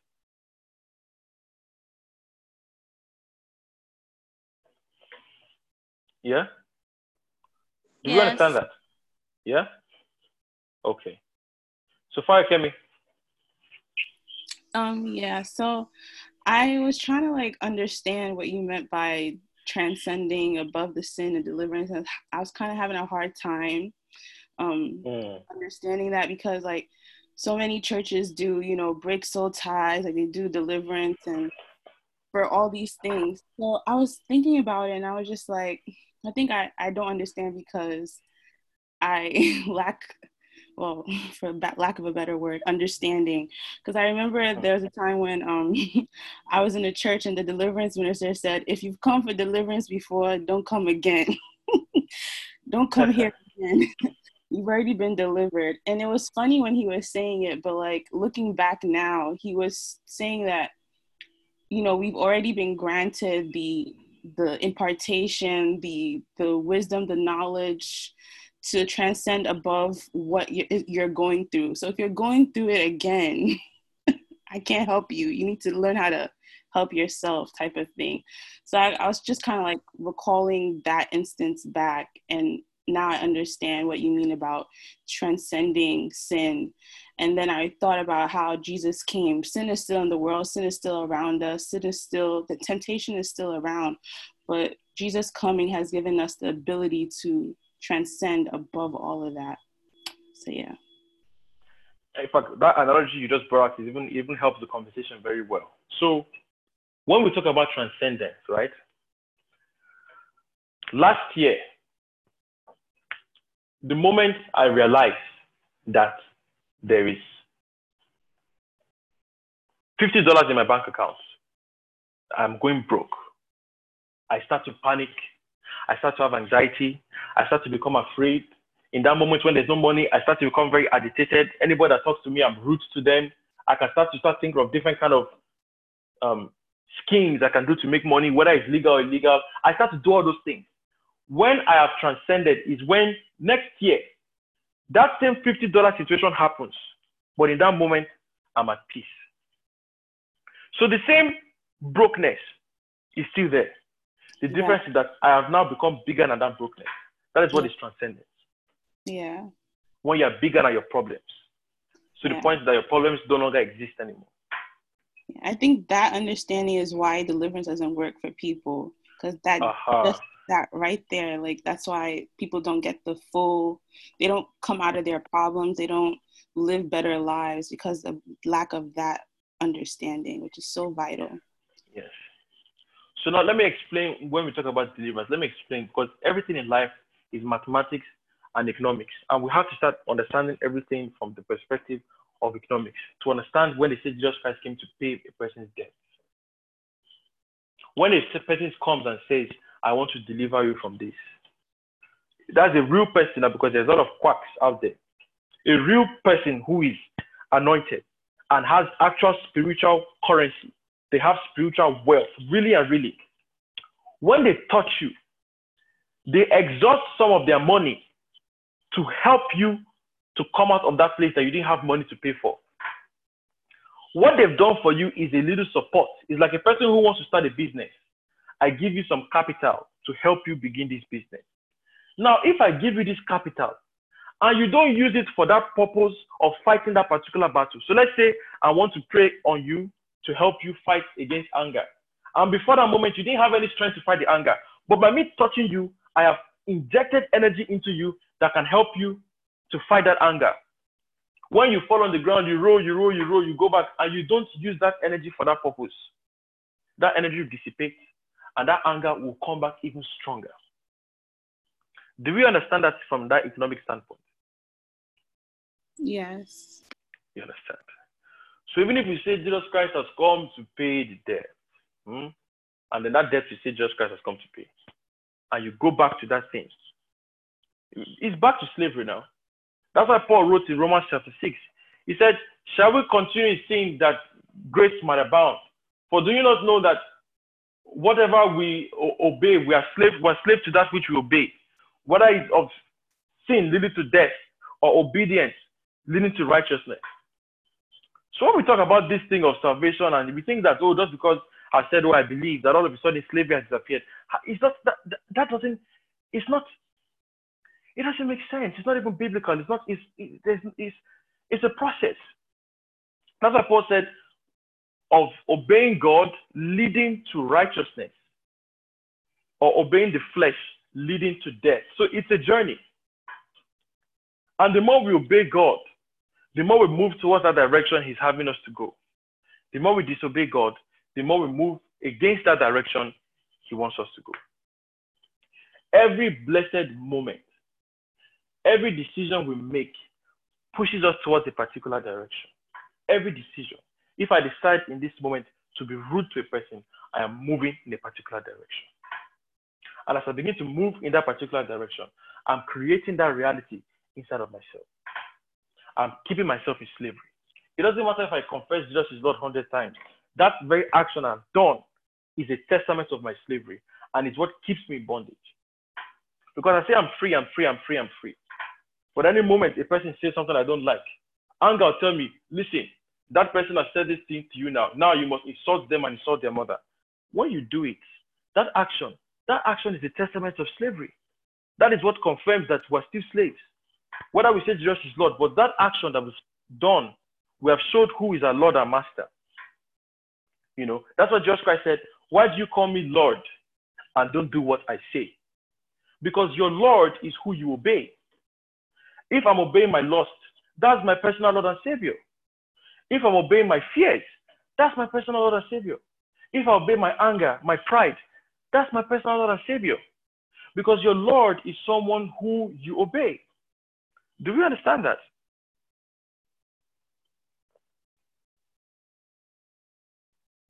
Huh? Yeah.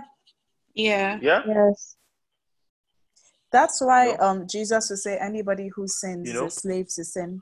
So when we talk about um, when we talk about deliverance, if a real person is the one praying for you, laying hands on you for a certain challenge, they're just they're giving you something I can liken onto a financial boost, a financial advance to help to kickstart your company because you didn't have money to do it. So they're just from their own money they're giving to you because if they lay hands on you, something has left them, right?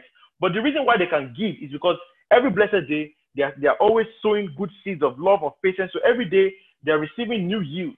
And that's why they can give you money because their business is running fine. You understand? That's why Jesus Christ could keep on giving, giving because he had a business that was earning a lot of money, just like Bill Gates. In his sleep, he's earning 20 million, 30 million, like that, like that. So if he pays $100,000 a year, it doesn't affect him that much because every day he's earning new money, you know. But we who are in sin, every day, every action that we're doing is putting us in debt. And because we're so much debt, to come out of this, whether it's lust or anger or whatever, we don't have the money to pay for it. Someone now has to come who has some money to give us as an assistance to help us to start our own business. Sorry to interrupt you. I have a question. So, are you saying that there's no such thing as self deliverance? That someone When literally about- has to lay hands on you for you to actually be okay?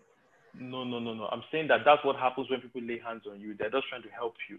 But ultimately, you have to know Christ inside of yourself and you have to listen to Him. But most of us, we don't listen to Christ. Assuming you listen to Christ and you obey Him, that obedience is a seed that you're planting in your heart that will yield a fruit of the Spirit, which is wealth. So every time I, I, I, I am kind to a person, right? Every kind act I do makes me a kinder, a kinder, a kinder person. By the time I've been kind for 10 years, even if you insult me, it is not enough to make me become cruel. You see. But if every day I'm being cruel, cruel, cruel, cruel, cruel, kindness will be very hard. Now, in that kind of moment, when I've been cruel for 10 years and I don't listen to God, that's when I need someone on the outside to come and help me, to give me some strength, to begin Right. to carry out this kindness. You get my point? Okay. Uh, does it make sense? Yeah. Yeah. Oh, oh, sorry, sorry. I I need to go, but I, I just wanted to ask a question before I go. I'll just I'll just you know, well, you've answered like eighty percent of the question I wanted to ask. Like now, however, uh, what- the remaining twenty percent that I want to ask before I leave is Okay. these things about the deposits, like what we have carried and acquired through soul ties and the likes. Sorry, I'm digressing a bit. Is it one of the reasons why, um, for example, a guy, a lady wants to get married to a guy, and maybe she has prayed about it, or she goes to tell her pastor about it, and they pray about it and say, "Oh, you can't marry that guy," or "You can't marry that girl." Does this have to do with? Sorry, I'm just asking a question. Does it have to do with the deposits or the lineage or something? Why God is might be saying, "No, you cannot marry this person because of the deposits that they've had or something." I don't know. I'm just asking. in the ancient times, and I like to say that because things are no longer the same the way they used to be. In those days, That's why they had what is called arranged marriage.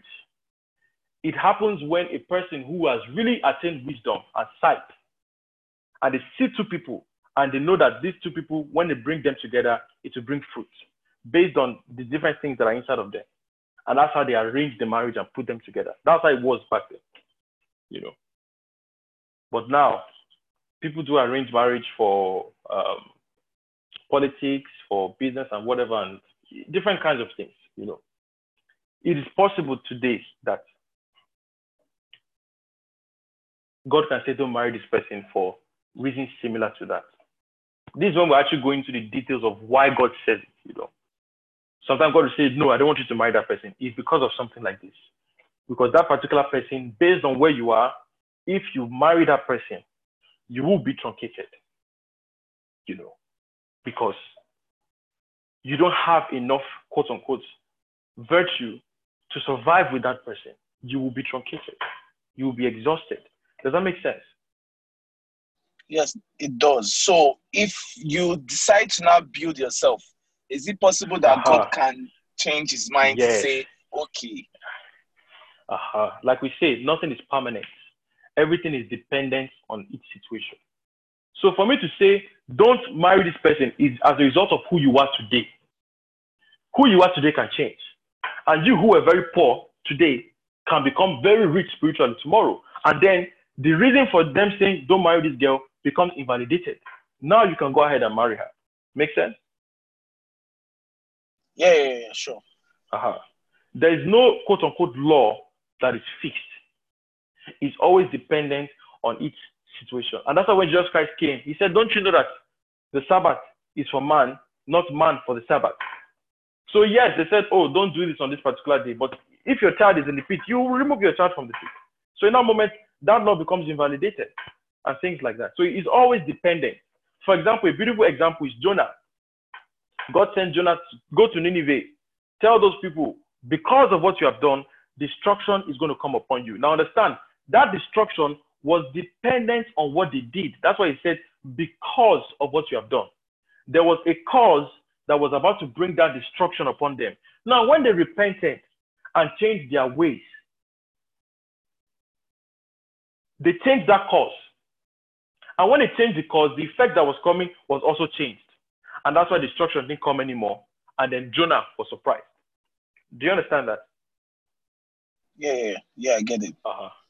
So everything is always dependent on everything. So if God tells you, hey, don't go and talk to that person, He's saying don't go and talk to them because of where you are in this point. It's very possible that you can become someone who is able to talk to that person and things and things will be fine. So it's always dependent on each situation. Right? So let me ask the question. What if God warns you about getting married and tells you he will tell you who to marry and you meet people along the way and God shows you through the dreams and through men of God, and God says no. So are you saying God can change his mind? When we talk about, um, I want us to understand something, right? If Jesus Christ had decided in that garden of Gethsemane to reject the cross, he would have rejected it, and that would have been the end because nothing is fixed the way we look at it. At the end of the day, it's still dependent on the choices that people are making. You know, all those causes that Jeremiah was saying, all those things that Jeremiah was saying, you know, oh, destruction is going to come upon you, you will in the city, and all those things. Everything he was saying was dependent on the actions that they were doing. Assuming Israel changed their actions, all those things that Jeremiah was saying would not have happened because those that thing that was going to happen to them was dependent on the actions that they were doing, you know. So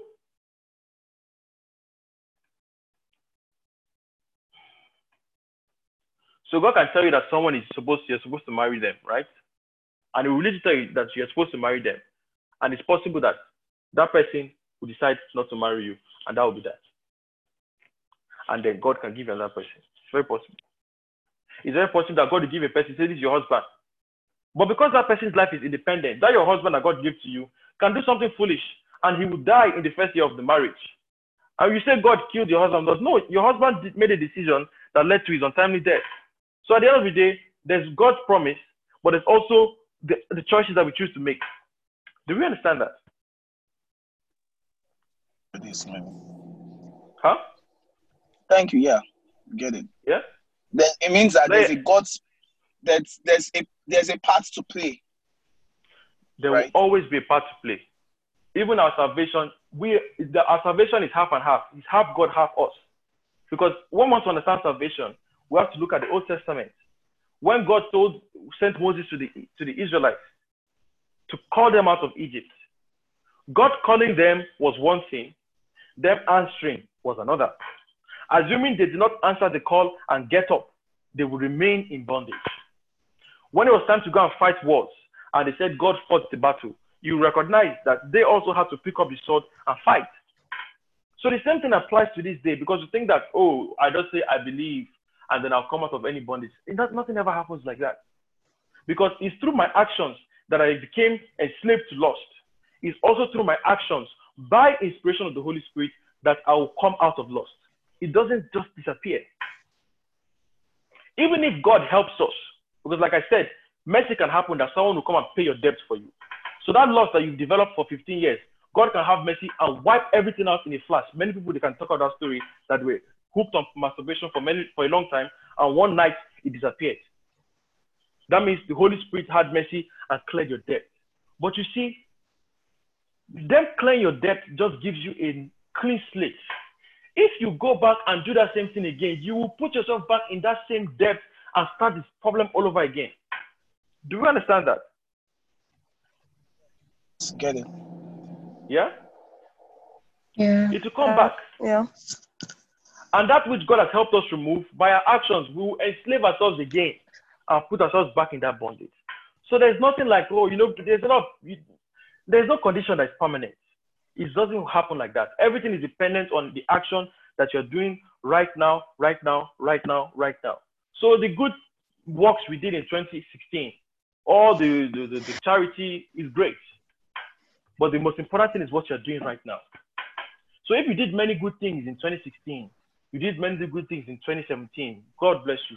That is a fantastic thing. But if right now you're performing evil, you are moving in a different direction. You understand? And your very actions are the things that enslave you and drag you into the darkness. It's not God. You know. So this is how all these things work in a sense. It's very, I'm sorry saying it, it, it has a lot to do with a lot of economics. A lot of economics you know. Hey, so, can I please ask a question? Of course.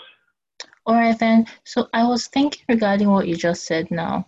When you say for for um for example the question that the guy just asks about how if God tells you not to marry someone, what if it is like you know how we say God God is Alpha Omega, so He already knows what's going to happen like at the very end. So He already knows like things, certain things that I don't know how to explain it, but we believe that He's all knowing. So He knows like all our actions and decisions that we might take. He knows what He knows already what's going to happen at the end, who's going to make it to heaven. That's what I like to believe, or that's what we're thought to believe, anyways, and stuff like that. So if He already knows that certain things are going to happen in that person's life, that would, like you already said, truncate our own destinies. Do you understand? And even if we we um we build ourselves up, or as what we've said here, upgrade ourselves to be able to take the impact, quote unquote. Yeah, even if we're able to do that, it, what if it is it will still have an adverse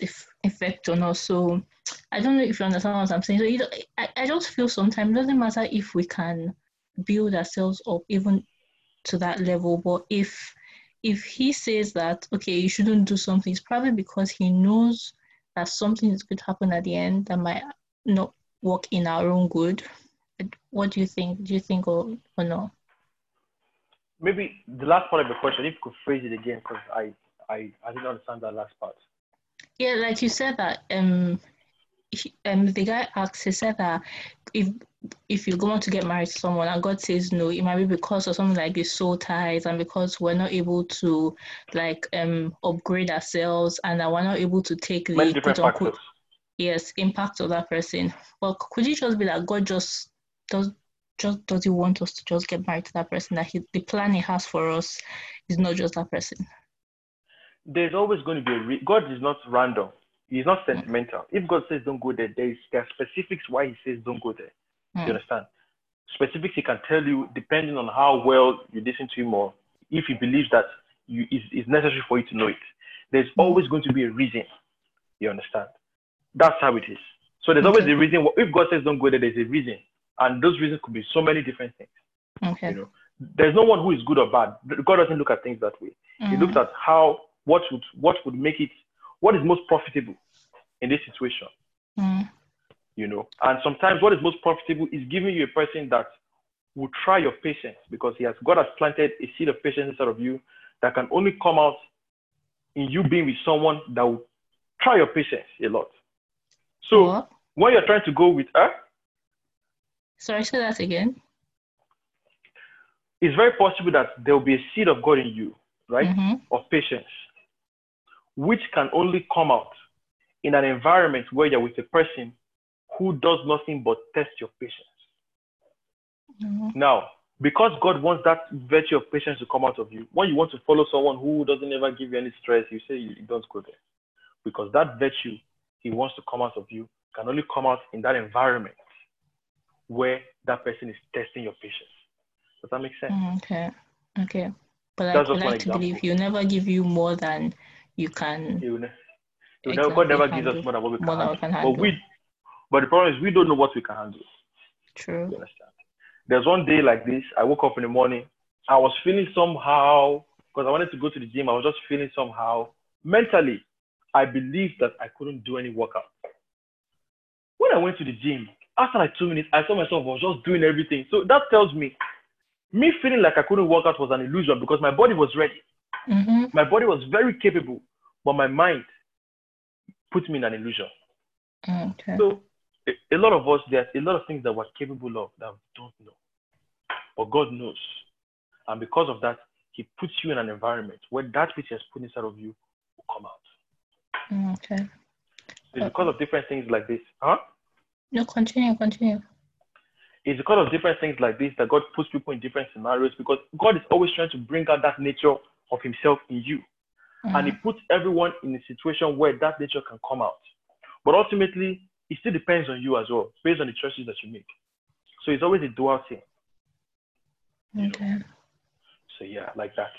All right then. Thank you. Another question regarding the um the the mathematics you're trying to explain.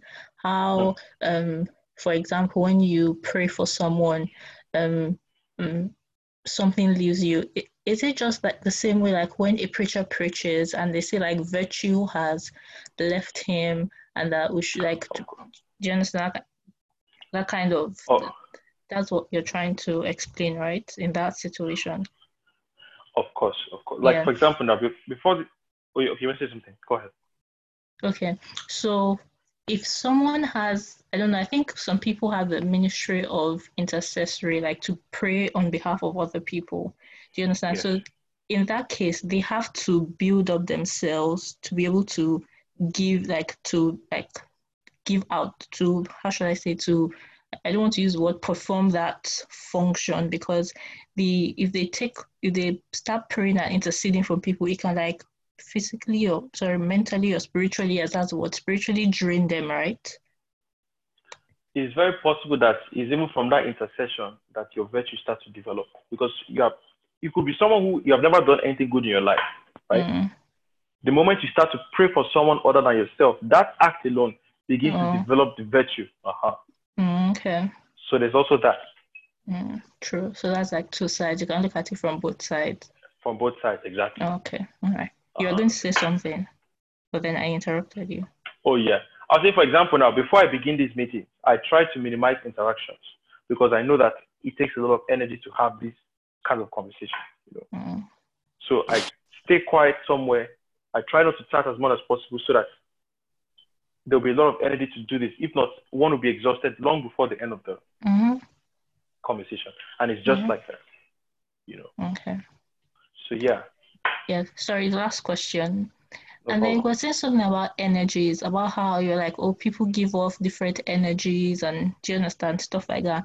And obviously, I I hear a lot of people say that, oh, that the energy in this place is not too yeah and then i usually look at them like what the heck is this one saying now do you understand but i hmm. understand mm. i i get it I, I i kind of get it because if i'm in a toxic environment i can usually feel mm. like oh the i don't know how to just explain it like this place is not just ko if you are Yoruba, you also ko Bamilara at this particular point, and I just like, oh, I just need to, yeah, you understand what I'm trying to say, yeah. yeah. So is that is that the kind of thing? Is that what is that what is that like the kind? How do you explain that in a? I don't say in a Christian kind of, because if I if if I look at energy, I look at it from like say like when people are practicing like all these like Buddhism. I know you know how they say your aura, your you know, I, I really try not to go into yeah, to go into that. Yeah, so how would you explain is that I don't want to use is that Christian like or do you understand? I mean, when we say Christian, you know, most times when people say Christian, they are saying what my particular group has agreed to be truth. Mm. Do you understand? Because when we talk about Christianity, it's much bigger than what people saying is Christianity today. Mm-hmm. That's why some people say, "Oh, your denomination is bad," because so I, you understand some denominations, some denominations are doing things. They say, like some people, for example, I see Paul now. His shadow was healing people. Some mm-hmm. people can come and say, "Ah, this is not Christianity. It's only by laying of hands." You understand? Mm-hmm. So most times when we say, "Is this Christianity?" We're not really saying, "Is this Christianity?" We're saying, "Is this what my particular group believes to be true?" You get my point? Huh. As you're here now, like this, if you're sitting down in your chair and someone comes into your physical space so much that maybe there's one inch between their face and your face, will you not be very disturbed? Highly. Even without their skin touching your skin. Mm-hmm. That's because you have an energetic field. And them just being that close, their energetic field begins to interact with your own. And that's why you feel so uncomfortable. Mm. Do you understand? It's a scientific mm. fact. It's as real as your sweat. This has nothing to do with is my belief or my belief. This is a scientific fact. You understand? And energy always has light, sound, and heat. And light has many colors. You understand? Green, purple, blue, and all these kind of things. So this is how people. There's a particular camera in Russia that is capable of taking a picture of a person's aura. This is a scientific fact. You get what I'm saying? It will take a picture of you and based on your particular mood, it will show it in color. This is science. This is this science I'm explaining now. This is you get my point. So yeah. every one of us has that kind of um, will I say magnetic field, so to say. And your emotions have a kind of tangibility. It's just that, for example, now I'm in my room now, right? For me to be talking to you through this Zoom, I have Wi-Fi. You get my point? As I'm in this room now, Wi-Fi coverage is here. And the Wi-Fi signals, they are actually matter. They, they have substance. But it's just that mm-hmm. their substance is so small that it looks invisible to my naked eye. But as it's invisible to my naked eye, doesn't mean it's not there. You get my point? Yeah. Thoughts and emotions are just like this Wi-Fi. When 10 people gather in an environment, and they emanate a particular kind of emotion. It creates a Wi-Fi in that place. I'm using analogy now. It creates a Wi-Fi because 10 of them coming together creates a concentrate. And if all of them are very bitter people, it creates a Wi-Fi in that environment of bitterness. If you enter into their Wi-Fi coverage, you feel it. That is if you're a perceptive person. Mm. Also, if it's lost, that's why you see people like those days when I would go to the club, once you enter the club, lust must hit you because everyone there, that's what they are vibrating, that's what they are emanating. Lust. So that whole club area, the Wi-Fi of lust is much. The Wi-Fi of pride is much. The Wi-Fi of greed is much. And that's why when you enter there, you see people are so easy, they fight so easily, they want to spend. So it's because of all these things. So our emotions have a kind of substance, you know. So mm-hmm. And they create they create that substance is it pervades our environment. And if you're a very loving person, you're a very sweet and gentle person, that if your if that sweetness is very potent, it oozes in your environment. And once a person comes near you, they just feel peace. But if you are a nasty person, you are a bitter and cruel person, once a person enters your environment, they just don't come to you. So like that. Okay. All right. Is that it to understand? sense. Yeah, yeah. Mhm. That makes sense. Thank you. You're very welcome.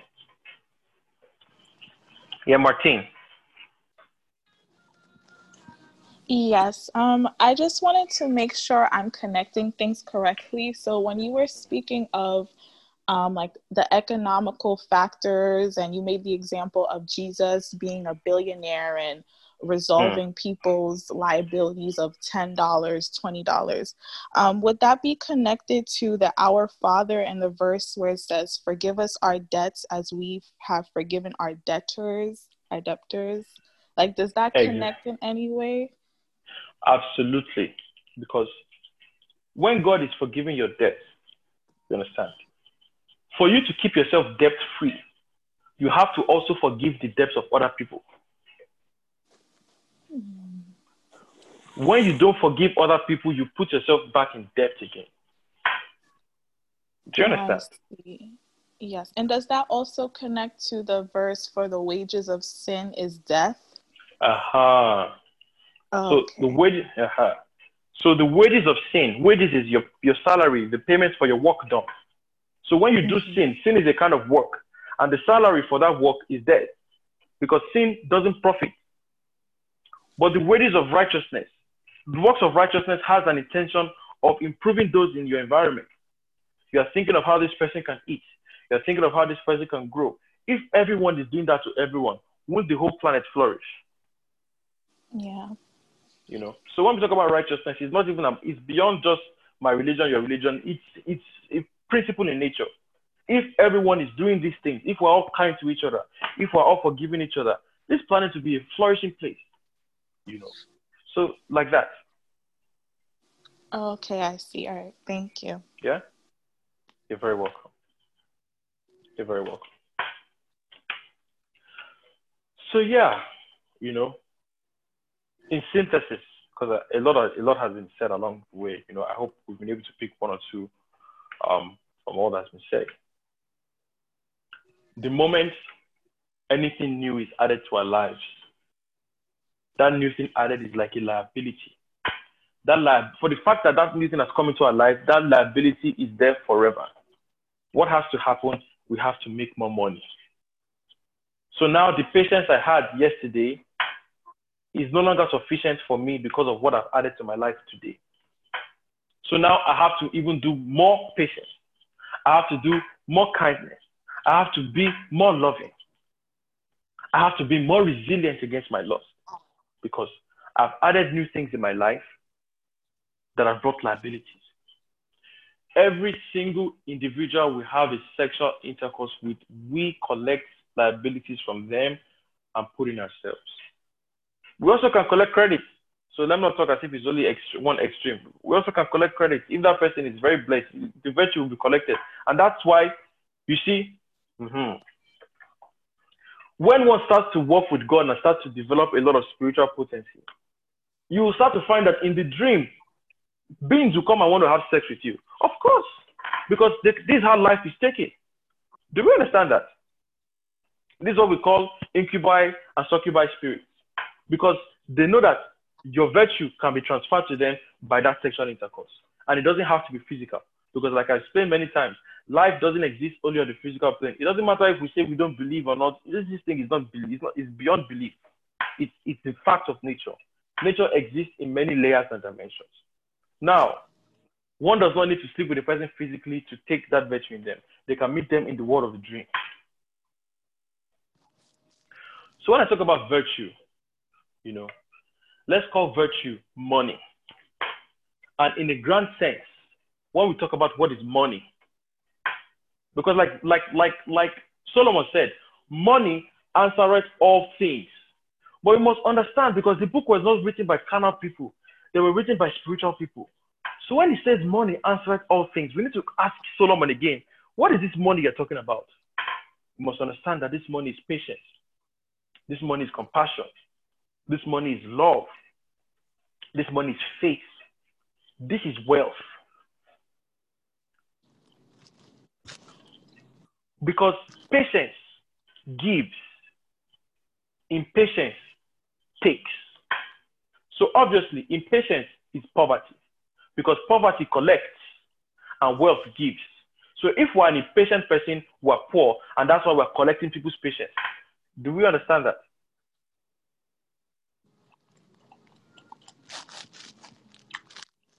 Yes. Do you understand that? Yeah, I think When I'm I a, do. when I'm a hateful person, I'm not giving love, I'm taking it. So for the fact that I'm taking, that tells you that I'm poor, I'm not rich. For me to be rich, I have to be the one giving. Do we understand that? Uh, is everyone sleeping? Where's everyone? Do we understand that? Sure, understood. Yes, we understand. Yes. Yes. So Yeah. impatience, anger, pride, greed, all these things are takers. That's why it's called poverty because it doesn't give anything. A person that is greedy is only taking from you. A person who is generous is giving to you. Love gives, is not there to take. That's why it's called wealth, it's called virtue, it's called money. And this is the money that answers all things.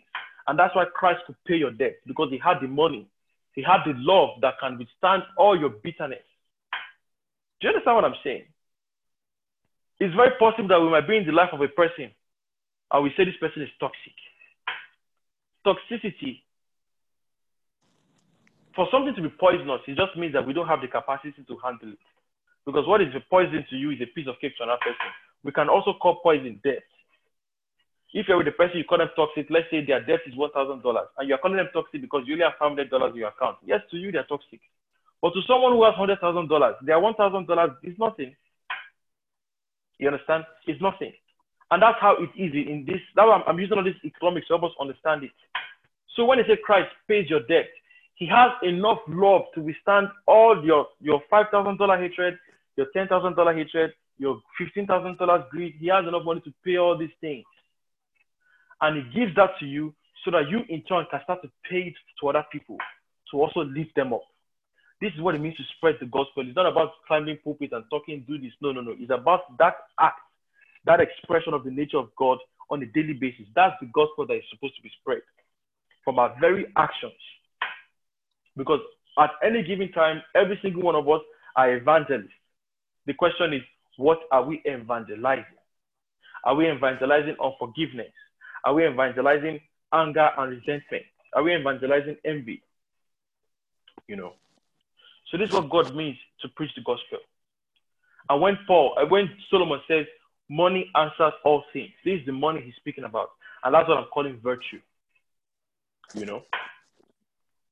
So does that answer your question? Who is the person asking that question? Um, Toby Taiwo. Does that answer your question?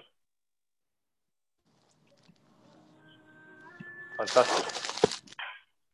So this is what I mean by virtue. So if you be a person who starts to develop all these qualities, now you're rich. Thieves are going to want to come after you. And you can start to find that all of a sudden in the dream, different kind of things want to come and sleep. Is, is that just what's going to happen? It's nature. Arm robbers always come to for the rich man. And that's why you now have to what? Build your wall. Guard your heart. Because as you start to develop all this godly nature inside of you, you start to become more attractive for these things. Of course, because imagine the, the world like a dark forest, and you, you start to shine light. Ah, everything is coming for you. They must come for you. This is the way the world is. So a rich man was always attractive. The same principle applies in the realm of the spirit. So the more your light is shining, the more criminals are coming to come and eat you. That's nature. The lion must always look for the antelope. So for these lions in the realm of the spirit, you're like an antelope. Your, your, your, your body is very fat and juicy, and they want to eat. You know, from your perspective, you're calling them evil, but from their perspective, they're just trying to survive. you know. But yeah, that's that. Um, Timilei. Yeah, okay. So one thought that just dropped in my mind is that's why when the, um, the Bible said Jesus Christ paid the ultimate price, giving his life, that's practically like he actually emptied his account for us. And as a result, it got replenished in like in multiple folds because he exactly. he also received. Aha, you see, exactly. And that relates to what I was telling the other lady how in intercession, in us doing that good, is also a way of us, because that good we're doing is like as, as if we're sowing a seed into the ground. From that seed we're sowing, a harvest is going to come out. And that's why Jesus Christ said, unless a seed enters into the ground and dies, it does not become many. So that thing he did even guaranteed him a greater wealth than what he had before. You know. And that's something to remember for all of us. Because when God says give, He's trying to bless you.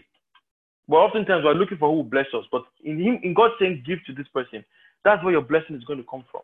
Because that act of giving itself is the blessing. You know. So yeah. Um, so yeah, I think um, it's safe to say that we we have um, we have come to a close for this conversation. And um, as a summary for the scope of it, to help us remember, the, like we said, the subject is soul ties. And, um, you know, everyone speaks about soul ties and how to break soul ties and everything. So what we're talking about is once a bond is achieved with anything, that thing becomes like a liability. It creates a kind of debt in our lives. Now, when that liability comes, we need more money. If not, that thing will affect us.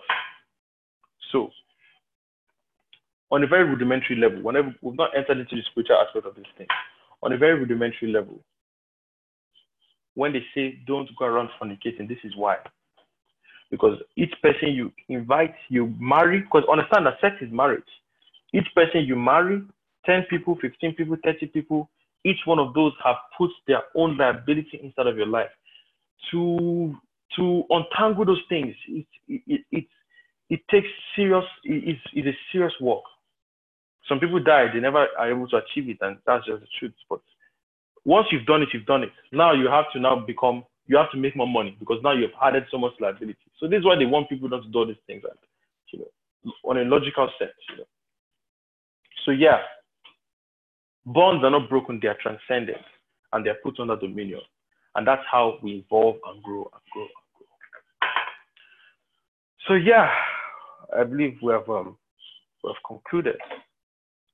So as per usual, maybe a couple of us, maybe five or six of us, could uh, just briefly share one or two things that we picked from this conversation, and then we can close. So who's to go first?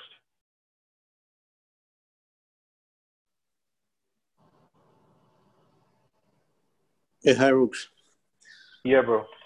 Yeah, thank you for the past um, two and a half hours, or almost three hours, and um, uh, you've you've expanded by the help of the Holy Spirit, expanded the understanding on this matter.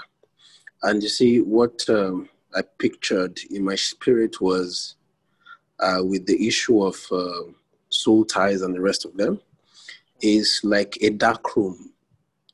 A dark room is dark, right? By the time I introduce light into that dark room, the the darkness is submerged until light disappears. so the darkness never, never really left. Mm-hmm. It is just there, is is is hidden, is is is submerged. Light has Mhm. transcended darkness. Mm-hmm. You know, so as soon as I dim the light, Aha. as soon as I take off the light, the darkness comes back. Aha. Exactly. And um, why why it's a problem for many of us to understand, especially those of us from the Nigerian church, is the because of the deliverance ministries.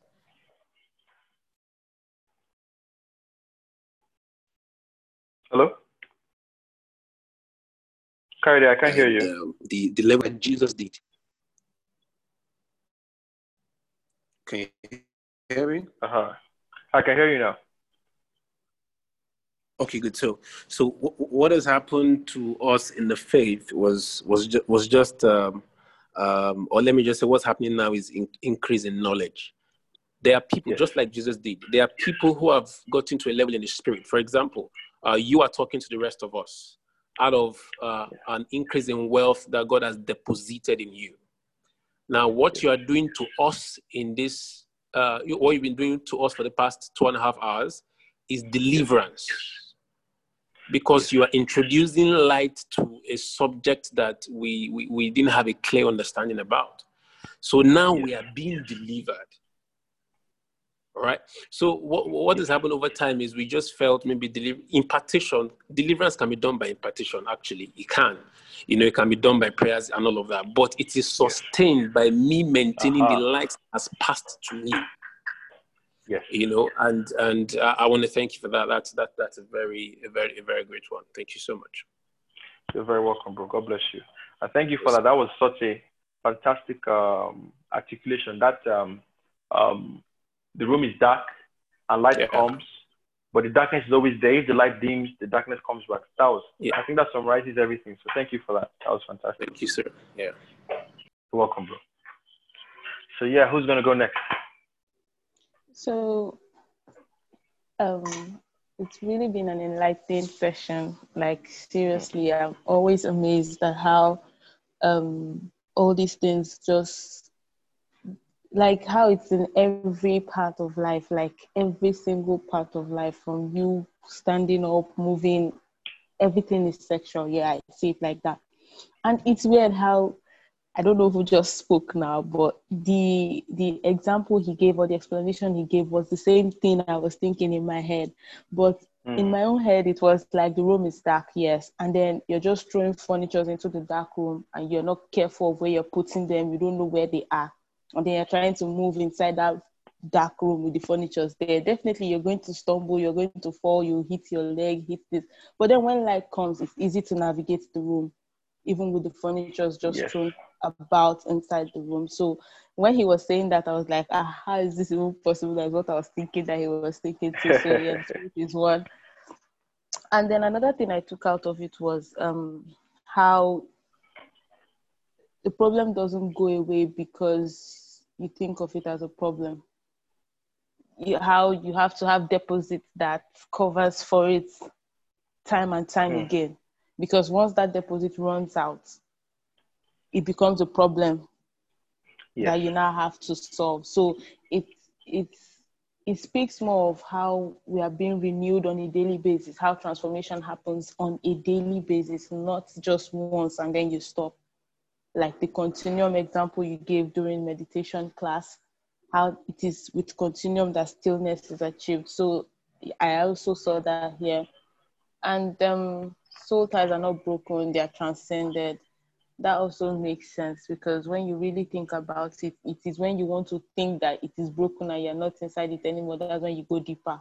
But when you know that it's uh-huh. there and you know that what you have to do is transcend it, it is what brings about the solution. Same thing with that um, with the cocaine addiction example. They don't they don't give the person medicine, they don't flush the person's system to take everything out. No.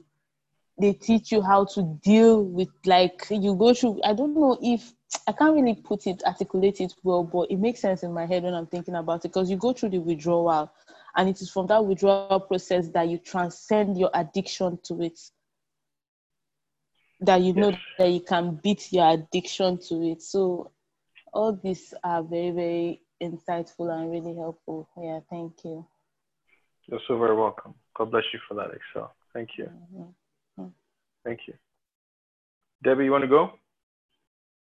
Okay. Um, thank you so much. Um, I've really been um, I've really been impacted and I've learned a lot. Um, that's one thing about when we gather as Christians, we edify each other yeah.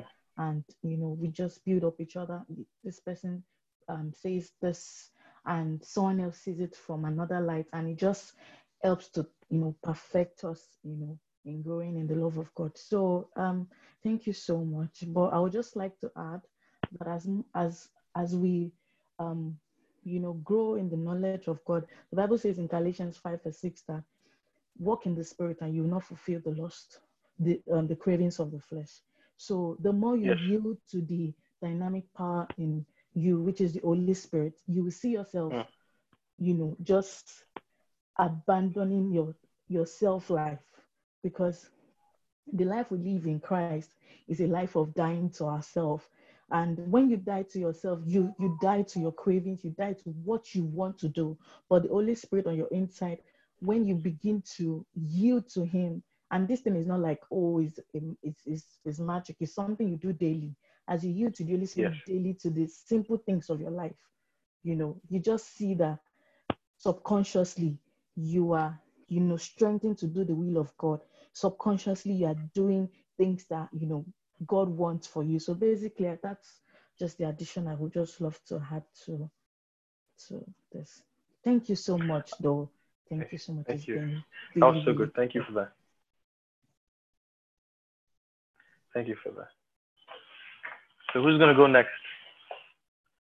And um, I'm going to, I'm going to, um, so I'm going to put the link to the um, WhatsApp group for those of us who would like to join. So I'm going to put the link right now in the chat box. And if there's anyone who wants to join the WhatsApp group where we continue conversations like this and um, further questions can be asked, and we just come together to just discuss a lot of things, please feel free to join via the link I just posted in the chat box.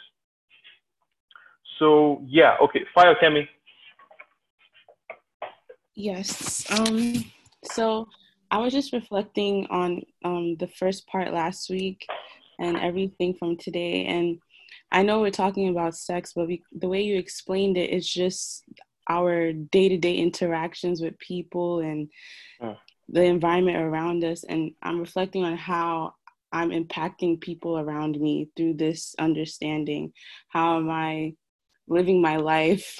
Like la- last time you explained um, about even touching the the table there's you know there's an interaction there and you explain about homosexuality and how we can be homosexual in our interactions with people Yes. as well. And then even now you talked about you uh, understanding like giving and receiving in a different way makes me like makes you want to sit down to reflect on how I'm interacting, not just romantically, but like with just friends and family, people you see on the street, hmm. because all these things matter.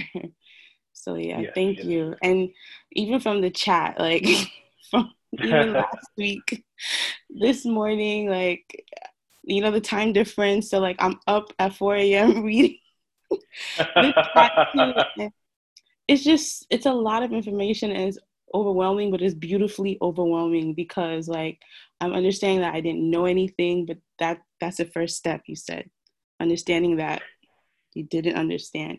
So it's just beautiful to just be in this space around people who are really trying to go into the mysteries. So allowing god to really open our eyes to what it really means to be to be a christian. So yeah. Thank you. You're very welcome. Thank you for that. Thank you for that. Um, NJ? Okay. Um. Hi everyone. So um, Hi. this has, you know, it as always, it's been another eye-opening and enlightening session. Um, you know, I I was thinking that for me, the analogy, you know, when we're when you talked about soul ties I, it's something that you know it was everything you were saying you it's for some reason you know it just felt it was relatable. And the way i saw it was like you know being in you know everybody was talking about a room yes being in a room but being in a room and having people crowd that space you know and having hmm. interact with all those people you are the only host kind of and having to interact with so many people and those people aren't even leaving the room and you just keep um cramping up the space with so much people and it becomes more and more difficult to be able to remember conversations remember it just complicates so many things and um you know I, I began to see even in my own life where i complicated my life like it's Mm. not like from the very beginning I, I i i think you know that my life was already complicated at a certain point but it would have been so much easier to deal with, you know, and to regulate, which brings me to the second point. So it would, Mm. when you were mentioning um, the debt, how much it takes for you, how to upgrade, you know, I was looking at it um, on as how to regulate, like how to regulate your emotions. Like if, for example, you know, as a child, all you needed was maybe um, just a lollipop, you know, to make you happy. Mhm. Yeah, yeah, yeah, yeah, yeah. And as a child, they just give you one lollipop and you're happy. But then again, now because of um, the complications that are added, it kind of increases your desire or your greed or your Yes. need. So you need a lollipop and a toy, and you need not just the toy. You need something else. You need something else to satiate that that Yes.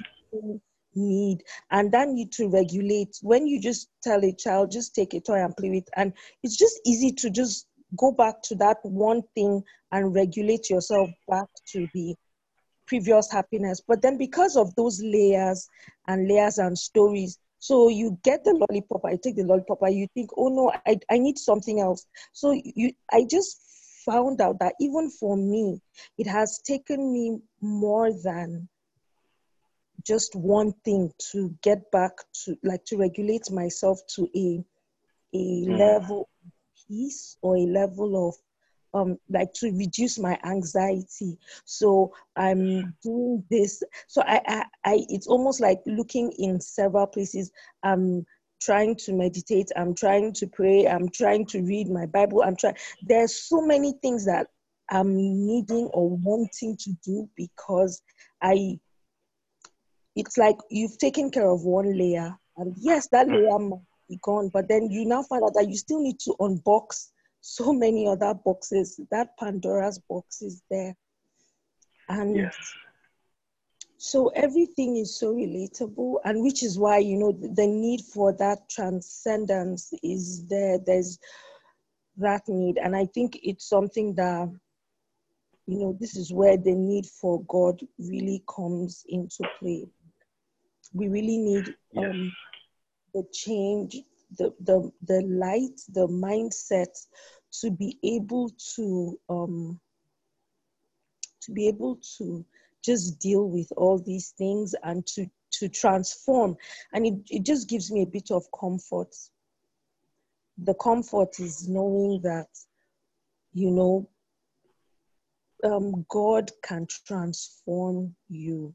And so we our our minds will now be upgraded to version you know it has a bigger hard drive that can contain all the trauma and all the Yes. you know and so you begin to think of these things but they don't give you that anxiety or the, Yes. or the hurt that comes with all of those ties and so that's my comfort and that's what i'm looking forward to so thank the you grace of God. You're very welcome. And I pray that God empowers you as you move towards direction in, in Jesus' name. amen thank you Amen. You're welcome. Uh, Martine?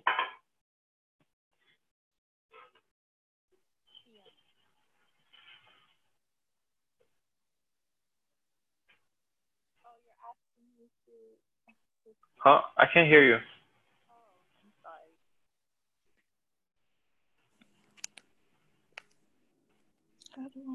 Can you hear me now? Yeah, I can hear you. Okay. Um, were you asking me to share my input? Oh, I saw your hand raised. Oh, I'm sorry. I didn't take it down. Oh, fair enough. Fair enough.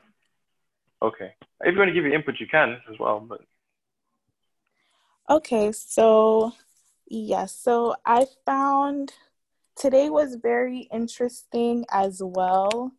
Um, sorry. Um, I was mostly stuck on the the debt portion, but um, yes, the whole concept of the power of interaction um, that was very interesting to me, and um, growing up in church as well, I understood soul ties to just be mostly focused on a man and a woman, and it's a very fearful aspect to it. But I'm now like widening my perspective to see that soul ties are with, you know, different people or things, friendships, or as you were using, you used an example about even a parent. So I'm just processing everything and widening my perspective on soul ties and what is left behind during those interactions. And as um, Fio Kemi stated about what what am i doing? Like how how am i influencing people or what am i leaving behind when people interact with me? So. Yes absolutely absolutely. Thank you so much for that. Thank you so much so yeah um yeah thank you guys so much um for this um conversation that we just had um thank you every i thank everyone who contributed to the conversation. It was uh, such a blessed one. I, I'm very grateful. I, I pray that there'll be many more to come like this in Jesus' name. So, yeah, we'll close with a prayer now. Father, in the name of Jesus Christ, thank you for bringing all of us here today, and thank you for teaching us this very calm evening. Father, we pray that everything that you have said this evening will produce good fruit in our hearts and I pray that from everything that we have heard, we shall be motivated to seek your face even more, to seek for that fruit of Christ to germinate out of us in the name of Jesus Christ. May we become trees of life. May we become books of life. May our very lives be a megaphone for your nature, for your love, for your spirit, in the name of Jesus Christ. Father, empower us with your strength to do that which we consider to be impossible. Give us the grace to fight those battles that have kept us down for so long. Father, teach us how to love. Teach us how to forgive. Teach us how to be patient. Teach us how to be merciful. May we grow more and more and more and more in your nature. In the mighty name of Jesus Christ. Amen. Amen. Amen. Amen. Amen. Amen. Amen. Thank you guys so much. I enjoyed myself. Thank you. God bless God you. bless you, God bless you Amen. so much. God bless you Have a immensely. God bless you. Amen. God bless you. Amen. Amen. Thank you so much. Thank you. So until next time. Yes, you're very welcome. Thank you. Very welcome. Very welcome. Thank you. You're welcome. Take care, everyone. See you guys next time. All right. Amen.